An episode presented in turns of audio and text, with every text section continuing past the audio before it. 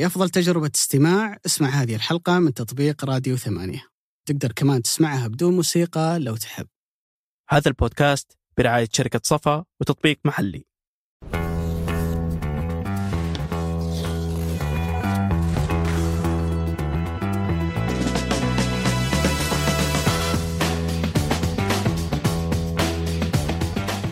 السلام عليكم ورحمة الله وبركاته. حياكم الله في حلقة جديدة من بودكاست مرتدة الذي يأتيكم من شركة ثمانية للنشر والتوزيع.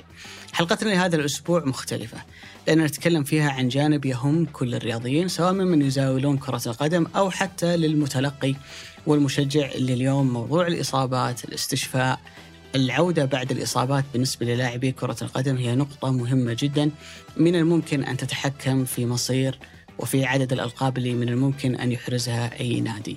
خلال الأسبوع الماضي استقبلنا الكثير من الأسئلة اللي كانت موجودة منكم على منصة إكس ربطناها مع كثير من المواضيع اللي نعتقد أنها تهمنا وقدمناها لضيفنا اللي نعتقد أنه عنده خبرة ومعرفة كبيرة جدا بكل المواضيع المرتبطة بإعداد اللاعبين والتعافي من الإصابات. تحدثنا في هذه الحلقة عن أهمية المعسكرات الصيفية. عن تأثيرها على الموسم الرياضي لكل نادي. تحدثنا أيضا عن الإصابات بمختلف أشكالها عن إصابة نيمار المتكررة على مستوى الكاحل إصابات الرباط الصليبي اللي حدثت في نادي الاتحاد ومعاناة سلمان الفرج خلال السنوات الماضية في أي نقطة بدأت معاناة سلمان الفرج فيها تحديدا. تحدثنا أيضا عن الطب البديل والطرق اللي من الممكن أنها تستخدم من قبل المعالجين الشعبيين وغيرهم للتعافي من الإصابات وتسريع عودة لاعبي كرة القدم بعد ذلك. حلقة نعتقد أنها مثرية وأجابت على كثير من التساؤلات اللي قدمناها إلى ضيفنا واللي نعتقد أيضا أن كانت إجاباته مثرية بشكل كبير جدا بالنسبة لنا. كما نريد أن نشكر رعاة هذه الحلقة شركة صفا وتطبيق محلي. أما الآن أترككم مع الحلقة. أول شيء أرحب فيك أبو عالية. هلا وسهلا مبروك ما جاك مق الله يبارك آه فيك. نبقى على أبو عالية ولا نحول على أبو خالد؟ ليش الناس تروح دايم إذا جاك ولد يروحون لأبو خالد يسحبون على البنت؟ مم. البنت هي الأولى خبرة مم. وتجربة وثلاث سنوات. بس عادة أبو عالية العرب ترى منذ القدم يكنون بأبو الفلان يعني. أنا أنا أرفض ذلك تماما لأن أحس إن في ظلم تجاه إيه. الطرف الآخر. لا, لا, لا أنت عندك مساواة جيدة. آه موجود معنا أيضا العزيز الغالي ثامر الشهراني المتخصص في خلينا نقول علاج طبيعي. اصابات رياضية. إصابات رياضية. social media. تأهيل السوشيال ميديا. حياك الله ثامر. الله يحييكم. وإن شاء الله انها تكون إضافة بسيطة في شيء يتعلق بالإصابات. الرياضية أو في الطب الرياضي بشكل عام. بعض المعلومات آه، ما راح تكون ثقيلة. بعض المعلومات تهم الشخص. المتابع. آه، إذا شاف فريقه عنده إصابات. إذا شاف إصابة في الملعب إذا شاف لاعب سوى شيء غريب. فنحاول نفسر بعض هذه الأمور بحيث إنه هو أصلا يستمتع في بعض التفاصيل الصغيرة اللي لها علاقة في كرة القدم. واللي تخليه يتابع كرة القدم بحب. يا شلون عجبتني المقدمة وأحس كمان لو أنك تبي تمهد. آه تمهد للمحتوى الجيد. للمحتوى أو لل... عرفت في فكرة يقول لك يا أخي ثامر يفاول على اللعيبة ما يطيح لاعب إلا على طول يجي ركض والله ذا اللاعب رباط ذا غضروف ذا ما أدري إيش ممكن ترى في الغالب بأمانة يعني أنا أتابع محتواك في الغالب تحليلك يكون صحيح بس في أحيان ممكن ما توفق في التحليل أو الانطباع العام لل- للإصابة ما يكون يعطيك يعني تشخيص دقيق. فبتوصل هنا لنقطة إنك أنت تتفاول على اللعيبة. أحيانا ممكن ترى يمكن أهاليهم ينزعجون من ذا الموضوع ممكن حتى اللاعب نفسه الين ما تبان فحوصات فما تحس إنك تاخذ risk هنا لما تحلل الإصابات في لحظة حدوثها؟ طيب اولا آه، طبعا دائما آه، دائما ال- الكل على أي إنسان إنه ما ما يتمنى اي أي إصابة لأي شخص. آه، لما تشوفها في الملعب إحنا عندنا كمختصين حتى طبيب أو حتى مختصي العلاج الطبيعي في شيء التحليل الحركي. بمعنى لو صارت لو اللاعب يعني كان يركض باتجاه معين بعدين لف يمين وبعدين ركبته راحت يسار الجهة الفلانية. هنا مباشرة أنت تشوف الفيديو ترجع الفيديو تقدم وترجع وتحاول أنك تحلل طريقة الإصابة اللي صارت صح. وبناء عليها تتوقع هذه الطريقة من هذه الحركة أو هذه الطريقة من الإصابات ممكن تؤثر على الأربطة مثلا الداخلية للركبة ممكن تأثر على آه، الرباط الصليبي. فتتوقع بناء على التحليل الحركي الموجود بناء على الحركة اللي صارت في حركات يمكن ما يشوفها المشجع ما يشوفها المتابع نشوفها إحنا كمختصين طبيين. هل من تغريدتي أو من الخبر اللي أنشره لازم أكون صح 100% هي مجرد توقعات. مستحيل. أحيانا بعض ال- ال- اللاعبين يسوون له فحص طبي وفي الفحص الطبي أو في الأشعة ما تقدر تحكم 100% في التشخيص. كيف بشخص من خلف الشاشة يقدر يحكم؟ إحنا نحكم بناء على التحليل بناء على اللي نشوفه بناء على أحيانا تربط مع تاريخ اللاعب بالإصابات. صحيح. آه، هل سبق انه تعرض لمثل هذا النوع من الإصابات؟ م. وتحاول إنك تربطها وتحللها. إن شاء الله أن يكون دائما فعل خير آه، للجميع. إني أحاول إني أطمن وقت الإصابة. آه، وهذا موجود ترى في كل مكان يعني آه، في العالم في تحليل الإصابات بشكل عام. إنك يعني تخوف ال ال ال الأهل أو تخوف أي أحد.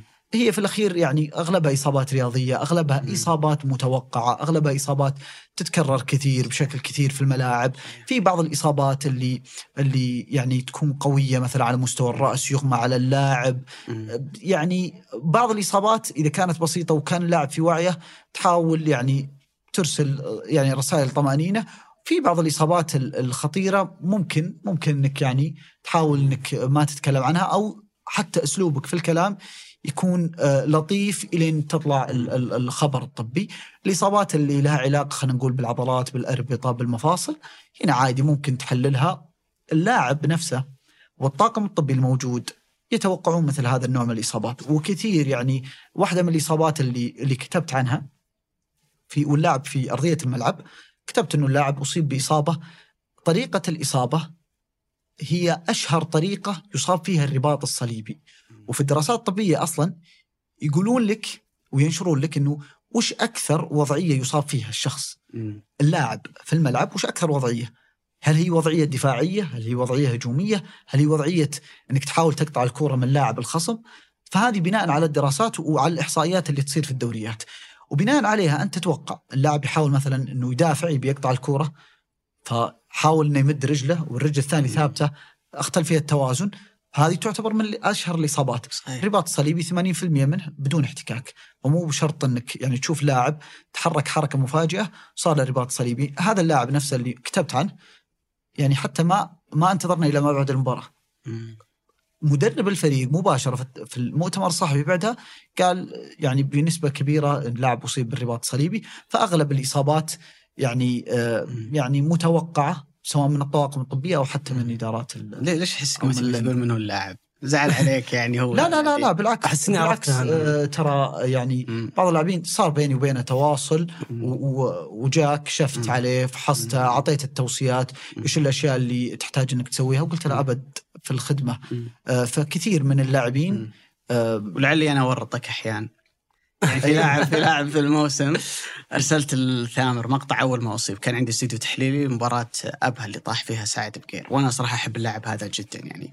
كان شكله أصلا هو في الملعب. طريقة شلون يتألم والجهاز الطبي معه. تقول هذا رباط.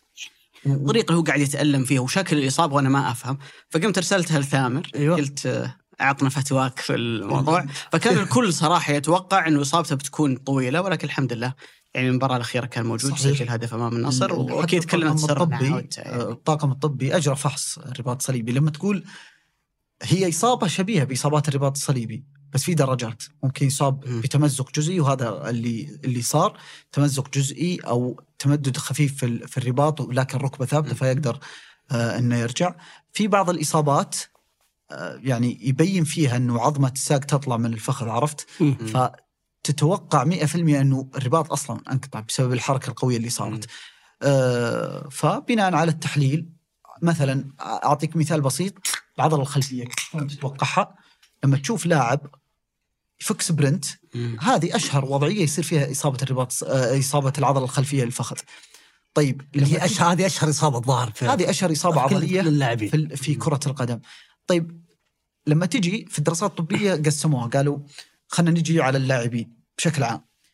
لاعبين الأجنحة عندهم عرضة إنه يصابون في العضلة الخلفية، ليش؟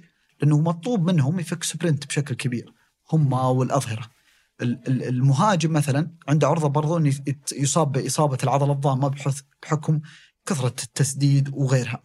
آه، آه، لاعبين الوسط برضو يعني كل مركز من المراكز مشهور بإصابات معينة بناء عليها تقدر أنت كطاقم طبي إذا شفت الإصابة تشوف يعني موقع اللاعب في الملعب تحللها بناء عليها وتختار آه، أو تقدر تحدد فقط من الشاشة وش الأشياء اللي آه، ممكن يصاب فيها اللاعب.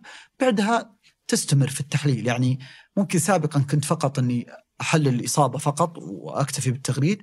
آه، ممكن آخر ست شهور صرت أحاول إني أضيف معها محتوى أكتب تفاصيل اللاعب وش سوى اللاعب بعد الإصابة؟ النادي كيف تعامل مع الإصابة؟ آه، لو افترض ان اللاعب أجرى عملية معينة أو آه، مشى في تأهيل معين كيف كان التأهيل اللي ينشر النادي أو اللاعب؟ إيش الخطوات هذه؟ هذه تنمي ثقافة عند الكل عند الرياضيين عند ال ال ال الناس إنه أو أنا لو جتني الإصابة هذه يعني في حياتي اليومية وأنا ألعب كورة كيف أتعامل معها؟ هذه يمكن ما تشوف تأثيرها مباشر. لكن تأثيرها مع الوقت في إنك بس تثقف وترفع الوعي صدقني في كثير من الناس مسألة إنك تشوف صورة اللاعب يسوي حر شيء فلاني أو طريقة علاجية آه، معينة هذه مع مع الوقت تبدأ تتغير ثقافة كثير من الناس في طريقة التعامل مع. الإصابات. أصلا والله أقطع واردك يا ثامر المحتوى الرياضي بشكل عام صار فيه تنوع صار داخل المحت... كرة القدم داخلها محتوى متنوع سواء في الاصابات سواء في الميركاتو سواء في التحليل في التكتيك. خليني برجع خطوة لورا و... وتقريبا الشيء اللي اللي كل الناس تتكلم عنه وكل الناس دايم تهتم له وهو مثار جدل دايم أثناء الكشف الطبي لما يجي اللاعب يوقع مع النادي يوقع مع نادي يجي كشف طبي. نادر ما يكون الكشف الطبي ذا في مشكلة أو اللاعب ذا في مشكلة وخلل ولا يتم التعاقد معه، العادة الكشف الطبي يمر بسلاسة والأمور طيبة ويتم التوقيع وأمورك طيبة. أحيانا يكون في مشكلة في الكشف الطبي. زي ما صار ممكن أشهر قضية قضية زياش. كل ما صار يسوي كشف طبي قالوا عندك مشكلة في الكشف الطبي. وش الكشف الطبي هذا؟ يعني عبارة عن إيش؟ أنا أشوف بس أجهزة يركبونها وسير يركض فيه وواحد واقف يسجل. بس حرفيا شو؟ طبعا ال- الكشف الطبي للاعبين لاعب جديد حاب إنك توقع معه في كشف طبي رئيسي. طبي يعني أول شيء تشوف أهم شيء تشوف عضلة القلب. هل اللاعب عنده مشكلة في القلب؟ تشوف تحاليل بشكل عام وهذه تشترطها منك الفيفا أصلا قبل ما توقع مع أي لاعب أو حتى قبل بداية الموسم. في شروط رئيسية لابد أنك آه، آه، تستند عليها. اللاعبين والنجوم العالميين خصوصا اللي لهم تاريخ مع الإصابات والأخبار منشورة عنهم ونشوفهم يمكن قبل في في الملاعب نعرف إصاباتهم يعني شيء منشور أصلا. فما في شيء مخفي عنا. نتوقع الإصابات والنادي نفسه إذا قبل ما يوقع معه أكيد أنه بحث عن اللاعب بشكل كبير جدا. فإذا جاي يجري الفحوصات عادة يجرون فحوصات عامة للعضلات بشكل عام والمفاصل في الجسم. إذا كان عند اللاعب تاريخ مع الإصابات سابقا أو غاب فترات آه، خلينا نقول طويلة يروحون للمنطقة اللي كان يصاب فيها ويكشفون عليها بفحوصات دقيقة جدا. طيب هل اللاعب عنده القدرة مثلا حكيم زياش أجرى فحص طبي مع نادي النصر؟ نادي النصر ما كمل التوقيع معه بسبب ال- الفشل في الاختبارات الطبية مثل ما كان آه، منشور. ممكن اللاعب يقدر يلعب وهو نزل آه، أتذكر بوست إنه كان يلعب كوره إيه، إيه، تمرين. ممكن تقدر تلعب. بس أنا لما أجي أوقع معك بعقد كبير جدا وأنا عارف إنه عندك نوع من الإصابات احتمال إنه في أي لحظة في خلال الموسم تبدأ تظهر الأعراض عليك. فأنا ما أبغى آخذ هذا هذا الخطورة معك. وعندي خيارات ثانية ممكن آه، أشتغل عليها. فمن حق النادي قبل ما يدفع مبلغ كبير إنه يرفض مثل هذا النوع من آه، اللاعبين أو يرفض بناء على إنه يخاف إنه هذا لا ممكن اللاعب يوقع مع نادي ثاني ويبدأ. بس النادي ما يبي ياخذ المخاطرة هذه خصوصا مع العقود الكبيرة جدا اللي جالسين نشوفها.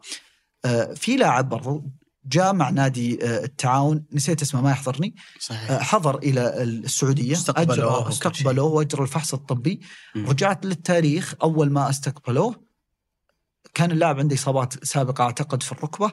اجروا له الفحوصات الطبية. بناء على التقرير الطبي اللي طلع فيه نادي التعاون ما كمل الصفقة ولا تم الإعلان يعني. آه، عنها. معطوب هل كان في إصابة قوية عنده؟ أو كانوا يتخوفون من إصابة ممكن تجي مستقبلا. ممكن. وهذا من حق النادي وأنا وجهة نظري هذا دائما يقف في صف النادي وفي صف آه، الطاقم الطبي. بس أنا ضد إن اللاعب آه، ثامر يعني مطلع عنك سمعة إنك أنت كنت بتنتقل فشلت في فحص طبي.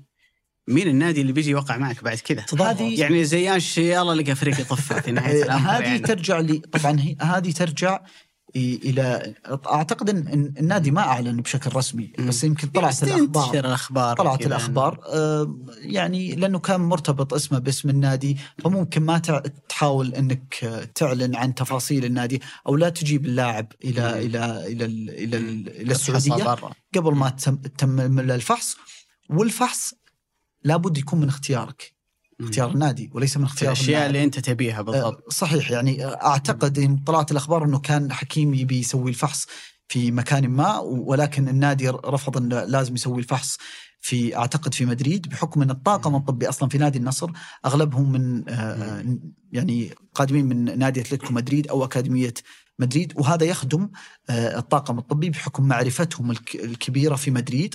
حتى عملية سوبينا كانت في مدريد فأغلب التعاملات كانت هناك الطبية مع نادي النصر.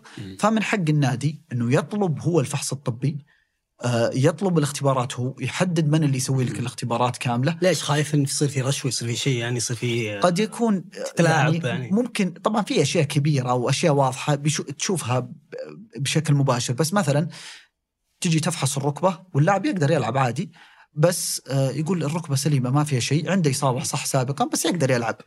هذا إجابة صحيحة. تجي عند طبيب ثاني جايب النادي ومن مصلحة النادي إنه يقول الركبه كويسة ويقدر يلعب ولكن ترى ممكن في أي لحظة ما أعطاك المعلومة هذه. ممكن في أي لحظة اللاعب يتعرض لانتكاسة معينة آلام التهابات. مو شرط إنها تتكرر عليه الإصابة مو شرط إنه يصير قطع مو شرط إنه بس ممكن تتأثر خصوصا مع الإصابات ال- الإجهادية اللي هي الالتهابات اللي هي اللاعب أجرى عملية سابقة وبعدين ممكن في ضرر غير منطقة العملية. آه، طبعا لما نقول لاعب أجرى عملية اللي ينشر في, في الإعلام اللي هو أكبر شيء فيه مثلا رباط منشور رباط. بس في تفاصيل ثانية يصاب في تصاب في الركبة مثلا. الغضروف اللي تحت صابونة الركبة الغضروف ال- الهلالي ال ال ال يعني تفاصيل ثانية في الركبة ما تذكر يذكر الشيء الكبير فقط إنه اصابه في الرباط الصليبي بس في تفاصيل ثانية هذه ممكن تأثر مستقبلا فنرجع لنقطة من حق النادي يختار هو من الطاقم الطبي اللي يتم الفحص أو في أي مستشفى ويحق له انه يختار. التفاصيل أو معايير الفحوصات الطبية وبناء عليها يتم عرضها على إدارة النادي والتوصية الطبية. تقدر توقع معه بس ترى في مخاطرة إنه ممكن تكرر الإصابة. آآ آآ وتقدر إنك تقول تاخذ المخاطرة أنت كنادي إذا كانت رغبتك العالية في اللاعب وإنه اللاعب راح يضيف للفريق تاخذ هذه النقطة والمخاطرة والخطوة مم. عشان توقع معه. هي صارت يمكن مع باريس سان جيرمان خذوا أكثر لاعب يمكن معطوب في السنين اللي راحت اللي هو ديمبلي. صح. ومع ذلك خذوا risk إنهم يوقعون معاه فهي نقطة مهمة إنه okay اللاعب طلع عنده مشكلة في الفحص يعني خلينا مع فارق التشبيه يمكن زي فحص السيارة. بيقول لك فيها المشكلة كذا كذا وكذا وأنت بتاخذ قرار. يعني ممكن تقول أنا والله وفقا لاستخدامي واحتياجاتي ما راح أعاني من مشاكل، واحد ثاني بيقول لك لا والله أنا ما, ما عندي استعداد أخذ ال risk هذا، لكن في سياق اللي هو الفحص الطبي آه يعني شفت لك تغريدة تكلمت فيها عن تحديدا ديميرال مدافع الأهلي وإنه عن الفحص الطبي اللي سواه الأهلي هو عنده مشاكل يبدو لي في في الركبة. وهذا الموسم أعتقد إنه الفترة الأخيرة قاعد يغيب المشكلة أيضا في الركبة. فهل هي شيء كان ممكن إنه يكتشف في الفحص ولا إنه تبعات للإصابة أو شيء ما له علاقة اطلاقا في الإصابة السابقة؟ يمكن لو نرجع على ال- ما وقع معه النادي وكان نزل النادي إنه راح يوقع معه ونزل الفحوصات الطبية مباشرة حاولت أرجع بتاريخ اللاعب أصلا في الإصابات هو اصيب أصلا قبل. بإصابة في الرباط الصليبي إيه معلش ثامر بس من وين تجيب التاريخ هذا؟ المواقع كثيرة متاح يعني على النت كل. لو تكتب اسم اللاعب. وتكتب يعني بس تاريخ الإصابات تطلع لك طبعا يعني أنت ما تبقى قاعد تفشي سر يعني معلومة متاحة للجميع موجودة يعني. ولاعب المشكلة بعض الإصابات. شفناها قدامنا في. الملعب يعني ما هي مخفية والأندية خصوصا الأندية في أوروبا دائما تنشر كل التفاصيل الطبية اللي يصابون فيها اللاعبين. فكل والأخبار وال مم. وال- خصوصا النجوم ها آه، النجوم بأسماء كبيرة عليهم آه، آه، يعني آه، الأعين عليهم ال- الأخبار والإعلاميين فتنشر كل الأخبار منشورة. آه، أصيب بالرباط الصليبي.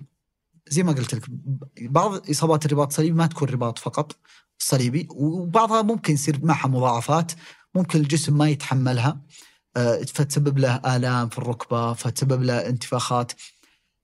رجعت ال- ال- الموسم الماضي تقريبا غاب أعتقد ثلاث مرات آه، بسبب آلام في الركبة بشكل عام. آه، كانت فيها متوسط الغياب في بعضها أعتقد. يعني ذاكرها في التغريدة الأولى 22 يوم، الثانية 12 يوم، الثالثة 31 يوم. اي هذه ممكن يعني متوسط تقريبا ثلاث أسابيع إلى ثلاث أسابيع. هذه من الأشياء اللي ممكن تطلع عند شخص أصيب ساب- سابقا بالرباط الصليبي مع الأحمال. جسمه ما يتحمل هذه الأحمال مثلا فتنتفخ عليه الركبه الموسم هذا أعتقد غاب أسبوع أو أسبوعين عن آه، عن الفريق بسبب ال- الانتفاخات أو التورم بحسب ما هو منشور في آه، الركبة وأنه اللاعب أعتقد أجرى سحب للتورم هذا اللي موجود في الركبة. الآن يعني إلى أمس كان يتمرن مع آه، منتخب تركيا وكان آه، يحط لاصق طبي أو لاصق رياضي هذا على الركبة. يعني حماية للركبة وممكن راحة للاعب إنه يلعب. هل ممكن ما تكتشف هذه الأشياء في الفحص الطبي؟ وقت الفحص الطبي أكثر شيء ركز عليه النادي واجراء كل الفحوصات بشكل عام والتركيز على الركبة ليش الركبة؟ الركبة بحكم الإصابة السابقة اللي أوه، عنده لا، وب- أوه، علشان لا يعني اللاعب هذا بحكم عندي إصابات في الركبة ركز على الركبة، اللاعب عنده اربطه في المفصل ركز, ركز على أوه، المفصل okay. فهو أجرى مثلا فحوصات سريرية على الركبة والثبات فيها سووا له كل الفحوصات الأشعة أنواع الأشعة ال X-ray والأشعة الرنين المغناطيسي آه، في أشياء ممكن تبان في في أشعة الرنين. لو سوى لو جبت عشرة مسويين رباط صليبي يبان معهم نفس الشيء. بس هل من اللي يطلع معهم الأعراض؟ فممكن اللاعب تلقاه يكمل الموسم هذا كامل بدون أي آلام في الركبة. وممكن في منتصف الموسم إذا اشتدت المنافسة تبدأ عنده انتفاخات في الركبة. انتفاخات الركبة بشكل عام معناها إنه في شيء جالس يخليها تنتفخ. التهابات عدم تحمل الجسم أو الركبة للحمل اللي جالس يضغط عليه. وزي ما قلت لك هي يعني نسبة وتناسب في اتخاذك القرار مع التوقيع مع اللاعب من عدمه ممكن لاعب يكمل إلى نهاية الموسم ما في شيء. وممكن لا والله تتكرر عليه الآلام. طبعا هذه تتوقعها بناء على نوع العملية اللي سواها وغياباته مثلا الموسم الماضي. وبداية غيابات الموسم هذا تعطيك انطباع إنه تخليك في محل شك هل اللاعب تفضل. عليه أو لا. كشفت حرب غزة حاجتنا لخدمة إخبارية موثوقة خصوصا مع انتشار الشائعات والأخبار المزيفة. فصحيفة الشرق الأوسط تقدم عبر منصاتها تغطيات حية لكل جديد وتحليلات عميقة وآراء متخصصة. عشان تعرف آخر الأخبار من مصدر موثوق تابع الشرق الأوسط صحيفة العرب الأولى. الجماليات المعمارية مهمة بس جودة البناء أهم وحداثة التصاميم مهمة لكن الخدمات والمرافق أهم. المهم والأهم مضمون. تملك المستقبل مع وحدات شركة صفاء للاستثمار. أعرف أكثر من الرابط في وصف الحلقة.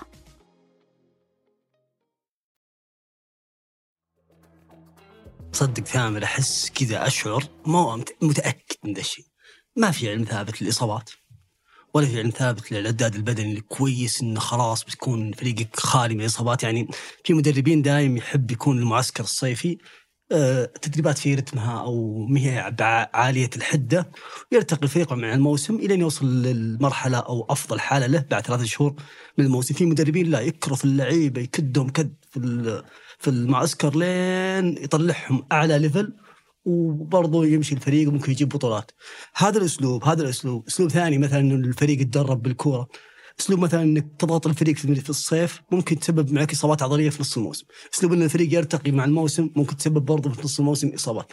يعني ما في علم ثابت ل- للإعداد البدني ولا في علم ثابت للإصابات وكثرة الإصابات وين ممكن تجي الإصابة ولا حتى في علم ثاني للاستشفاء. يعني الأفكار اللي جالس نشوفها دحين في, ال- في الاستشفاء مختلفة. يعني نشوف أحيانا واحد يدخل شيء زي الثلج أو مكان البارد بعد المباراة عشان عضلات تقلص وماني عارف. في ناس يستخدمون الأقنعة على المنتخب السعودي زي ما شين يستخدم هذه الأقنعة.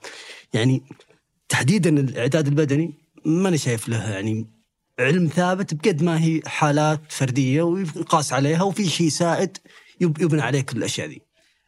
في قواعد وأسس علمية بس أحيانا صعب تطبقها. آه هذه مشكلة ال- الألعاب الجماعية إنك هل تقدر تطبقها على الكل أو لا؟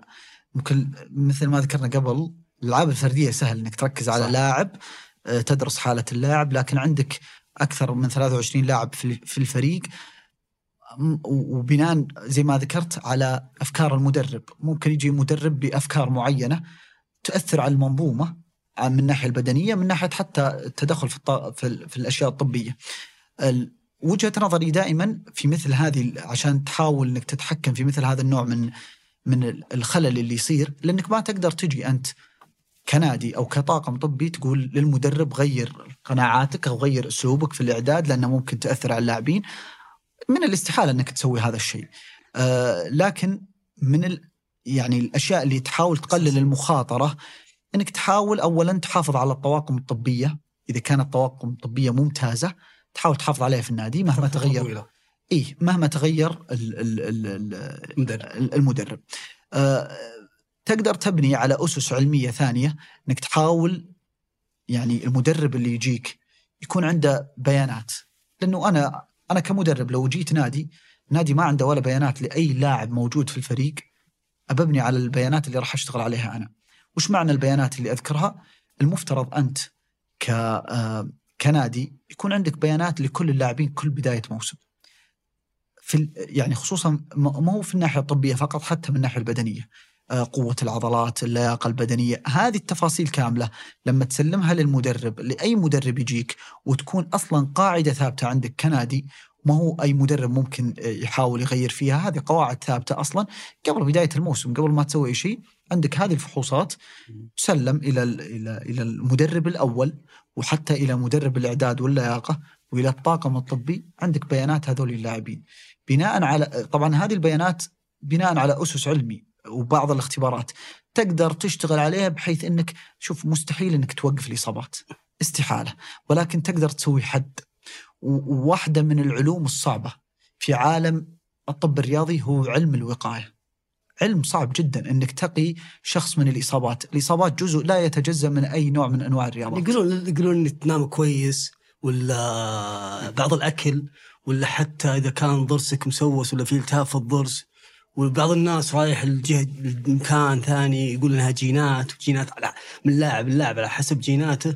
ويعني اللاعب الأوروبي مو نفس جينات اللاعب العربي على سبيل المثال نفس الكلام يرجع برضو على اللاعب الأسمر ولياقته البدنية مو على اللاعب الأبيض. يعني رايحين بعد مرة عميق تشعر ما أدري بس أحس إنها كذا أحس إن كل واحد يستلزم من عندك كل واحد يسوي دراسة وورقة بحثية ويلا خلينا نشوف وش وش يطلع معنا فيها وحالة فردية يقيس عليها حالات جماعية. آه، في مؤتمر الفيفا واحدة من الأشياء الصعبة اللي كل سنة يناقشونها أصلا علم الوقاية، صعب إنك تسوي وقاية من الإصابات، وتقدر تسوي تنزل الحد أو الأرقام أو النسب. على سبيل المثال آه، سنة من السنوات آه، عرض آه، طبيب أحد الأندية عرض في ال- في الشاشة إنه هذا تعاملنا مع الإصابات، إحنا نوثق جميع الإصابات عندنا في data أو في system معين.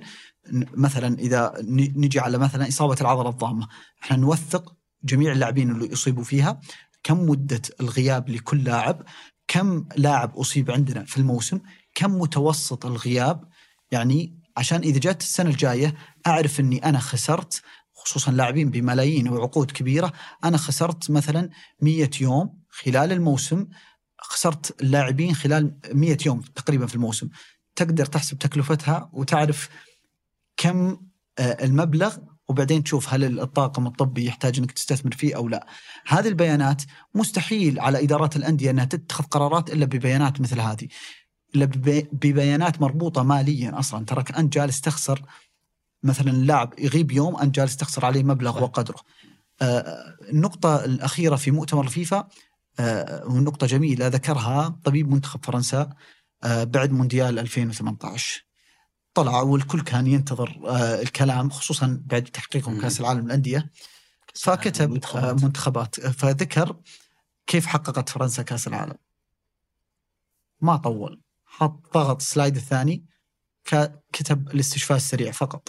يقول إحنا ما قد- ما, ما تقدر تسوي شيء أصلا عندك ثلاث أيام اللاعب يلعبون مباراة إحنا جالسين نحاول نرجع اللاعب للمباراة القادمة بأسرع وقت طبعا حط برنامج هم كانوا تقريبا ماشيين عليه إنه بعد صافرة الحكم خلاص نستلم اللاعب لين اليوم الثاني.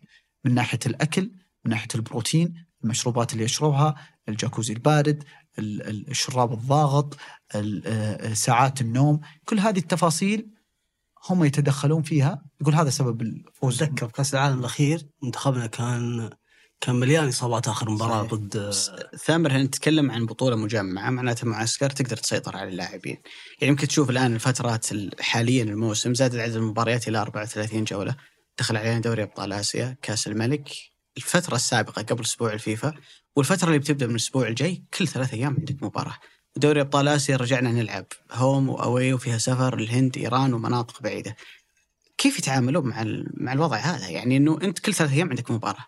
جيسوس طلع اشتكى من الموضوع هذا ذكر بعد مباراة ضمك. سالم الدوسري قال الموضوع صعب علينا كل ثلاث أيام آه نلعب مباراة. فلما ما تكون في معسكر مغلق كيف تقدر إنك تساعد اللعيبة؟ لأن الوضع هذا نحس إنه جديد علينا. ما سبق ووصلنا إلى مرحلة إن على طول الموسم تقريبا كل ثلاث أيام انت بتلعب مباراة. آه، برضو كا- كاسترو مدرب النصر ذكر نقطة مهمة. والنقاط المهمة هذه أصلا من قبل تجي تشوف خلال شهر يلعب النادي ممكن أو خلال ثلاثة أسابيع آه، أو تقريبا شهر سبع مباريات فضغط عالي في المباريات. هذه أنت أولا كنادي لازم تكيف أو تجهز كل شيء خاص باللاعبين. وشفناها الموسم هذا مع نادي زي الهلال زي النصر.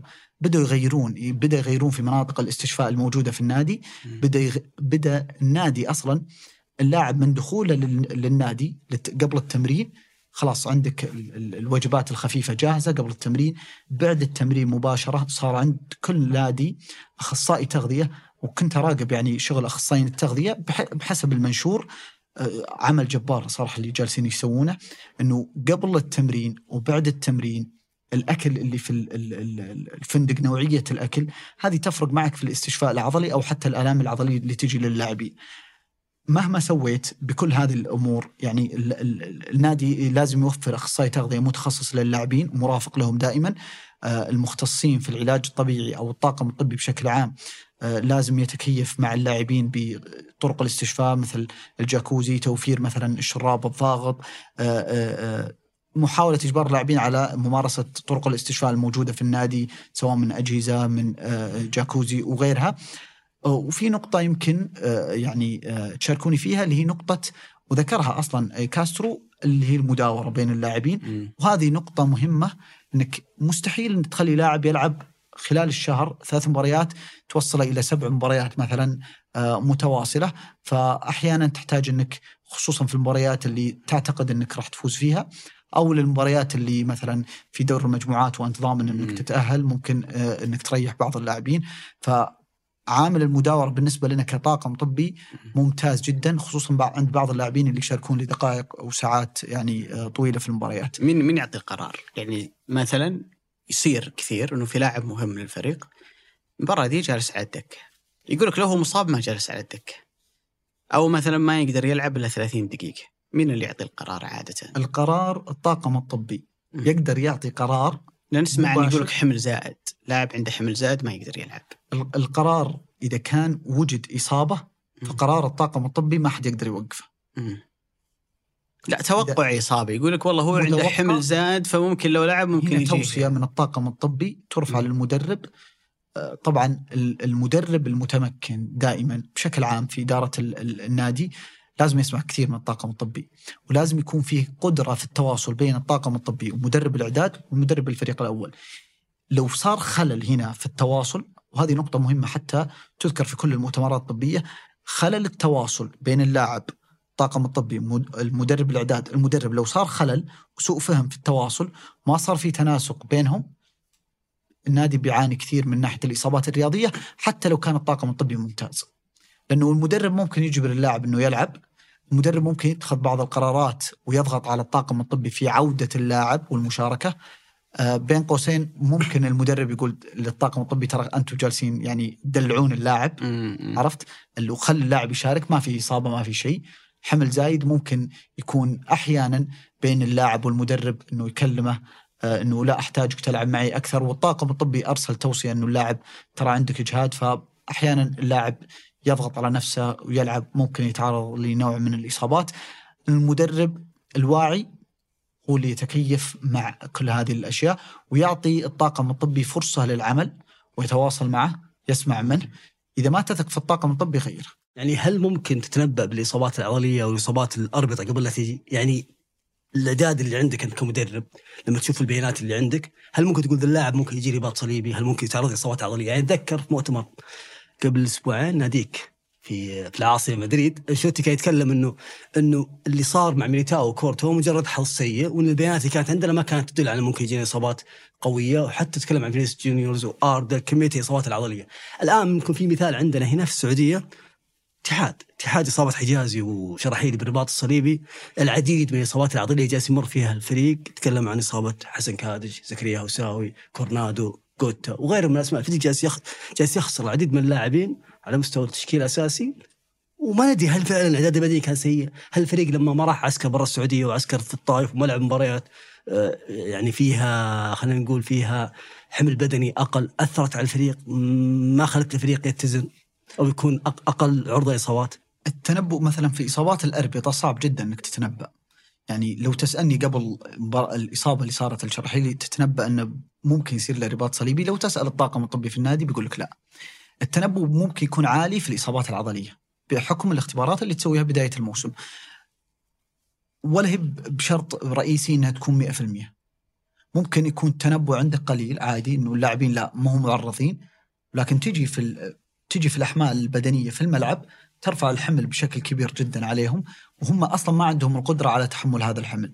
الاختلاف اللي صاير اللي بدأ يصير عندنا في الدوري. بالاتحاد تحديدا. أنا بدي أخذ الاتحاد كحالة لأنه هو اللي كثرت عنده الاصابات مثلا جبت لاعبين نجوم عالميين بمستوى أو ليفل عالي. بدنيا. بدنيا مع آه، بعض اللاعبين اللي ممكن يكون صاعدين أو بعض اللاعبين اللي ال- ال- القدرة البدنية عندهم شوي أقل من غيرهم مقارنة خصوصا اللي ما يلعبون آه، دقائق عالية. جاب كبير يعني تصد في جاب كبير. لما تجي أنت كمدرب أو طاقم فني تعطي تدريبات مستحيل إنك تنزل نزول عالي مع النجوم خصوصا إنه إنهم تشكيلتك الأساسية. فلا بد إنك ترفع الحمل وهذا الحمل خصوصا مع اللاعبين خلينا نقول اللي ما تعودوا إنه يلعبون بشكل رئيسي أو بشكل أساسي أو من اللاعبين الصاعدين. أو اللاعبين اللي راجعين من إصابات أو اللاعبين اللي أعمارهم فوق الثلاثين ممكن تكون عندهم فرصة الإصابة بالاصابات العضلية تكون عالية. نقطة المعسكر أعتقد وأتذكر إنه الاتحاد أجرى بعض الفحوصات في الطايف قبل بداية المعسكر حقهم بعدها ما لعبوا مباريات لعبوا ال- ال-. البطولة العربية قد يكون جزء منها هذه طبعا لما نجي نتكلم عن إصابة العضلة الخلفية نادي الاتحاد تكررت عليه الموسم هذا. على نادي الاتحاد الآن أنه يبحث عن الأسباب. قد يكون جزء منها إصابات العضلة الخلفية بشكل عام واحدة من الأسباب اللي ممكن تسببها اللي هي الأحمال العالية طريقة التدريبات البدنية أو خلينا نقول طريقة التدريبات اللياقية. إذا اعتماد مثلا مدرب اللياقة على ال sprint العالي. بعض المدربين المعد بدني يعتمد على السرعات. إنك تشتغل على السرعات خلال ال- اللياقة البدنية بشكل عام. هنا ممكن ترفع جهد الإصابة على العضلة الخلفية. برامج الوقاية اللي لابد إنك تطبقها مع اللاعبين خلال فترة الموسم لابد إنها تكون بشكل آه، آه، أسهل. شيء ممكن تسويه ثامر إنك تخلي اللاعب ذا مثلا اللي ضعيف تمارين خفيفة. يعني بنتوس كان يقسم اللعيبه في الملعب السنترين تمارينهم تختلف عن الظهير، الظهير لأنه يركض رايح جاي رايح جاي صح. فتمارينه يختلف عن السنترين، فأنت إذا كان عندك هذا ال gap بين هذول وذولي ليش تخلي ذولي في مكان ذولي؟ يعني اللاعبين المحترفين؟ okay أدري لهم تدريب أرفعهم حبة حبة ذولي تدريباتهم تختلف. المشكلة إن عرفت اللي صعب تمسك العصا من النص؟ صعب إنك تتحكم في قرارات آه، أو فكر مدرب بعدين في طاقم آه، آه، أو طاقم لياقي بعدين تجي على الطاقم الطبي شوي مختلف. واللاعبين عندك عندك 30 لاعب مثلا في جاب كبير بينهم. ثمانية يعني أنا متأكد أنه اللاعب السعودي بعد موسم موسمين بيبدأ يجاري آه، هذا صحيح. آه، اللاعبين أو النجوم العالميين من الناحية البدنية آه، أو اللياقية. نفس اللي صاير الآن مثلا مع المنتخب اللي يلعبون أساسيين واللي ما يلعبون في فرق كبير جدا بينهم. عشان كذا أجرى آه، مانشيني اختبار اللياقة البدنية. عشان يشوف شو الفرق. لما تشوف فرق كبير جدا عندك في في المنتخب هنا ممكن ترفع توصية للأندية أنه أقل شيء في المباريات خله يدخل.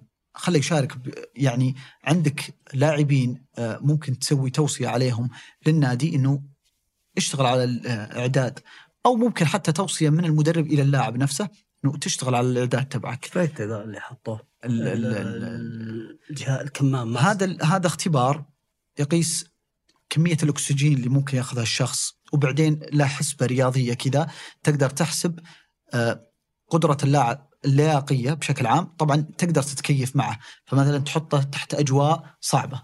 مرتفع إنه يطلع مرتفع آه، تقلل عليه الأكسجين آه، فتطلع بعدين بحسبة آه، يعني حسبة يحسبونها معدل الرياضي آه، معادلة رياضية يحسبونها ويقيمون الوضع بين الجميع.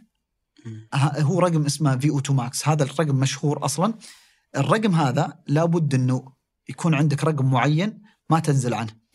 الأكيد تأكد تماما إنه زي عبد الله الخيبري لعب أكثر من ألف دقيقة في الدوري أو في المباريات الموسم هذا. في أربع لاعبين في المنتخب لعبوا أقل من 100 تأكد انه الرقم بيكون مختلف بشكل كبير. هذا الاختلاف عشان يقدر ماشيني يشتغل على شيء آه، واقعي ومبني على أرقام عنده. آه، يعني حتى المعد البدني تبع ال- ال- المنتخب ذكر إنه هذا الشيء يتطلب منا إنه آخذ هذه الأرقام وبعدين أشتغل على كل لاعب على حدة أو ممكن يرسلون يعني ما أستبعد إنه يرسل توصية خصوصا مع آه، آه، كاس اسيا الجاي للمنتخبات أحتاج اللاعبين يلعبون دقائق أكثر أو أحتاج إن اللاعبين أقل شيء انه يرفعون من القدرة البدنية عندهم سواء ممكن توصية للنادي أو حتى للاعب بشكل مباشر. لو قلت لك إن 48 ألف متجر سعودي قرروا يجتمعون في تطبيق واحد يعرض لك أكثر من 7 مليون منتج هل بتكون مهتم؟ هذا اللي صار في تطبيق محلي من شركة سلة التطبيق اللي يجمع كل متاجر سلة مع منتجاتها في مكان واحد. حمل تطبيق محلي من الرابط في وصف الحلقة. كان أبو علي رينارد يوم يوم أخذ منتخبنا لكاس العالم. أخذهم شهرين. اي معسكر أعطاهم عشان هلكهم هلك. صحيح صحيح. يمكن ثامر تكلمت عن الاتحاد يمكن كان شيء غريب صراحة بالنسبة لي. وعموم الناس اللي ما هم متخصصين وعندنا حالتين اصابتين رباط صليبي أحمد حجازي وأحمد شراحيلي. الله يشافيهم ويعافيهم جميعا. واحد رجع كمل.